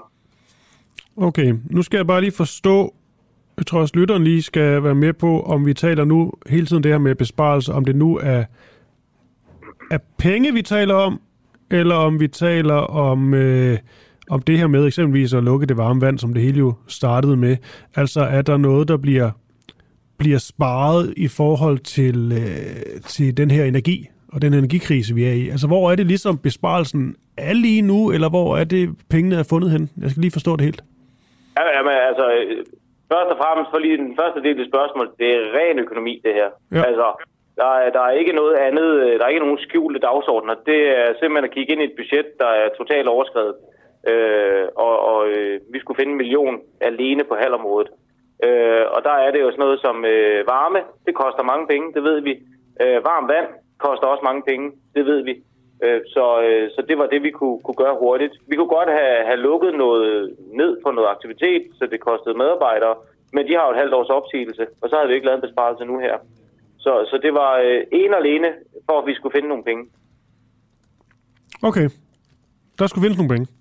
Ja, og det, og det var en bunden opgave, og vi havde to måneder til at, at løbe det budget hjem. Det, øh, så så det, øh, det er ikke sjovt. Det er en af de der dage- hvor man som politiker sidder og tænker, det, der burde jeg have lavet noget andet i mit liv. Men, øh, men det, er, det, det er jo det sure med det søde, man må tage. Mm. Tønder Kommune de besluttede i, øh, i oktober at lukke for det varme vand og skrue ned for temperaturen i alle kommunens idrætshaller og svømmehaller. Blandt andet der var det planen, at der ikke skulle være varmt vand i bruserne i idrætscentrene, og det blev meldt ud, at det var ikke nogen sjov beslutning at tage osv. osv. Men så ringede vi til borgmesteren øh, René Andersen øh, øh, og den lokale volleyballklub i går, og der viste det sig, at det her forslag det var taget af bordet. Øhm, og det er derfor, man bare, jeg tror bare, man fik, jeg fik sådan et indtryk af, at, at det var nogle af de her lokale institutioner, idrætsforeninger, som på en eller anden måde, de bliver ramt, og så, med, og så brokker de sig, skriver og ringer til jer, og så øh, trækker jeg det hele tilbage. Er der nogen sammenligning med, med jer og Tønder? Øh, jeg tror, at Tønder har lavet den samme fejl, som vi lavede, og ikke lige tage foreningerne med på rådet. Og det, det er jo grundlæggende sådan, når man er, er politiker, og det gælder, om du er lokalpolitiker, eller du sidder på Christiansborg, hvis ikke du er i synk med, hvad de borgere, du, øh, du laver politik omkring, de, de mener og synes og, og tænker, ja, så, øh, så bliver det altså op ad bakke, for så, øh, så får du lavet noget, noget kvejeri hele tiden. Så, så øh, det her, det blev bare en bekræftelse for mig af, at jeg skal huske hver evig eneste gang, lige spørge dem, det går ud over, Altså, jeg har små børn, og jeg er selv aktiv idrætsudøver, så jeg kommer jo i idrætshallerne, og jeg vidste jo, det ville være træls. Øhm, men mine børn er så små, så de er ikke nået det der stadie, hvor, hvor man går i bad endnu. Så, så det, jeg, jeg tillagde det slet ikke den værdi, som det så viste sig faktisk at have for foreningerne. Og det er jo, det er jo en fejl, at man ikke lige spørger, betyder det her noget for jer, hvis vi nu lukker ned på den og den måde? Mm. Øhm, Ja, jamen, og det, er jo også, øh, det er jo godt at kunne indrømme en fejl, men jeg skal bare lige forstå her til, her til sidst, øh, Mathias Hansen. Øh, er det her nogen, øh, nogen god nyhed for, øh, for energien herhjemme? Fordi vi er jo i en energikrise, og den kan jo simpelthen slippe op, ved vi. Det, ja, nu skal jeg, jeg skal nok prøve at fatte mig i korthed. Men, men grundlæggende så er der, der er to dele i det her. Et, varmen i hallerne. Øh, det er der, hvor vi kan spare rigtig mange penge, for det er mange kubikmeter at varme op. Øh, den skal man bare skrue ned for. Som, som jeg også snakker med foreningerne om. Vi er jo aktive, når vi er derinde. Vi sidder jo ikke stille, så vi skal nok holde varmen. Så, så det er jo den ene del af det. Øh, to, det varme vand. Øh, Jeg fik en udregning øh, fra, fra en af dem, som har lavet sådan en skrivebordsudregning. Øh, om den passer, det vil jeg ikke helt stå på mål for. Men den mængde varmt vand, der blev brugt, det svarer måske til, at vi kunne spare 12.000 kroner resten af året. Så, så det varme vand kan vi lige så godt lade være at skrue ned for, fordi det, er- det er ikke der, den dyre er. Medmindre man har en gasopvarmet øh, vandvarmer, eller en, en, der, en elkedel, der står øh, og ikke er afkalket, så er det jo klart, så, så er det dyrt. Men det varme vand er ikke der, det flytter noget. Så, mm. så det er en fin nyhed for energien, for vi er blevet opmærksom på at skrue ned generelt. Øh, men man kan også skære for meget ned til sidst. Okay, Mathias Hansen, du er, øh, du er en del af vækst- og udva- udviklingsudvalget. Så meget øh, forstod jeg. Vil du ikke lige her til sidst lige give dit, øh, din, øh, din titel rigtigt? Fordi jeg står forkert i mine noter, så er der ingen grund til, at jeg sidder og vrøvler igen. Nå, nej, men jeg kan jo blive kaldt hvad som helst. Jeg er formand, jeg er formand for Vækst- og Udviklingsudvalget og medlem af Økonomiudvalget i Odsherred Kommune, og jeg sidder på Venstre. Okay, det er også fordi Odsherreds Kommunes hjemmeside ikke rigtig virker lige nu. Men øh, det er jo ikke dit... Jamen, vi, er, vi har lige fået ny, så det, Nå, okay. de er i gang med at køre test på den. Så det, det er en rigtig dejlig dag. Okay, men Det er altså... mand- mandag på en onsdag. Ja, I begik en fejl her. Yes, det gjorde vi. Det er modtaget. Tak for det, og øh, god onsdag til dig. Ja, tak og i lige måde. Tak, tak. Og nu kan jeg sige godmorgen til en øh, kollega, Alexander Brøndum. Goddag. Godmorgen. Øhm, vi har lige et par minutter tilbage. Det er noget med, at du har talt med en inder, som er i Katar. Og jeg tror egentlig bare, det er det, jeg vil sige. Så må du lige selv sætte scenen. Ja, jeg skal nok prøve at gøre det så kort som muligt. Hvad hedder det? Um... Nej, men det er jo det her, der har været, været på tale med i forhold til de her videoer, der er opstået øh, fra Katar med, med falske fans, eller i hvert fald anklagede falske fans, ja. hvor man har set de her store fanmarscher. Øh, Ja, med så leger de ligesom, at de er fra, øh, fra England øh, eller et eller andet, og så øh, går de rundt der, og så kigger man, og så siger man, det ligner ikke klassiske britiske Nej. fodboldfans, det her. Det er jo det. Men typisk øh, sidder de fra lande som Indien og, og Pakistan, Mm. i hvert fald øh, angiveligt. Øhm, og der er simpelthen også nogle Facebook-grupper, hvor de her videoer er blevet delt meget. Øh, og der har ligesom været nogle forskellige profiler, der har, har stået for det. Og dem har jeg ligesom prøvet at kontakte, fordi jeg tænkte, det kunne være spændende at snakke med nogle af de her fans, som efter sine skulle være falske. Øh, på den anden side kan man sige, at der er nogen, der går ud og siger, at det er racisme, når man anklager dem for at være falske fans, bare fordi de ikke er fra det land, de holder med. Øhm, så jeg har øh, snakket med en indisk herre, som egentlig har lavet en øh, fangruppe for danske fans i Katar, øh, mm. øh, på nuværende tidspunkt med fem medlemmer. Øhm, så, så der er noget at arbejde med. Øhm, men da jeg skriver med ham, så siger han, at han har arbejdet i Danmark i nogle år for 10 år siden. Øh, og det får jeg så bekræftet fra, fra anden hånd fra en tidligere kollega i Danmark. Øh, så det er egentlig rigtigt nok. Men han er, han er, han er kæmpe Danmarks fan. Øh, og ser Danmark som sit, godt nok kun som sit tredje hjem, men, men, men trods alt, øh, øh, han, og han, øh, når man snakker med ham omkring slutrunden, mm. omkring det her med falske fans, så mener han, at der ikke er nogen falske fans. Øh, det påstår han ret hårdt undernakket, øh, at, og han ligger det i samme tråd som det der online med, at, at det ligesom er, at er vestlige medier, som drejer den. Øh, han mener også, at mm. vestlige medier i det hele taget øh, Ja. fokuserer for meget på negativ og for meget på menneskerettigheder. Men det kan jo sagtens være, at det er forkert, den siger, og det er løgn. Det kan også være, det er rigtigt, fordi jeg kan da huske der i Sydkorea i 2002, der var der jo masser af fans. Det synes jeg bare var en skøn historie, der havde danske trøjer på, fordi Danmark var i, øh, i deres by. Og så lige så var der flere tusind, tror jeg, sydkoreanske fans af Danmark. Det kunne jo godt være lidt det samme. Ja, ja. Jeg, jeg, jeg, er også ved at blive overbevist af manden. Han har, jeg, han har også sendt et banner til mig, som han har... Ja. Øh, nu ved jeg ikke, hvilket kamera det er bedst at vise til.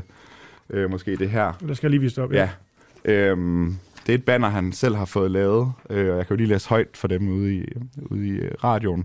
Lions in Denmark came to hunt uh, Australia kangaroo. Øh, så han er i hvert fald klar til, til kampen mod Australien, og han, han påstår, han, glæder, han regner med det der banner for meget mediedækning øh, til kampen. Wow. Øh, så jeg tror egentlig, at ham, jeg havde fået fat på i går, han, er, han virker som en, en rigtig øh, Hvis han, er, roligan. hvis han er en rigtig roligan, ikke? og det er reelt nok, så er det her det bedste, der indtil nu er sket i den her skodslutrunde. Ja. Lions in the Denmark came to hunt Australia kangaroo. Hold kæft, det er godt. Så Det gav øh, lidt jeg på tror egentlig, vi er sikret i hvert fald én fan til VM. Ja. Og ja. nu tænker jeg, tak til dig, Alexander, øhm, og så tænker jeg, at øh, vi, du nok primært, altså prøver lige at få kontakt til ham igen, og på en eller anden måde se, om vi ikke kan lave et interview mm. med ham. Ham vil vi Ja. rigtig gerne høre Helt fra. sikkert. Det bliver en af dagens øh, opgaver blandt mange andre.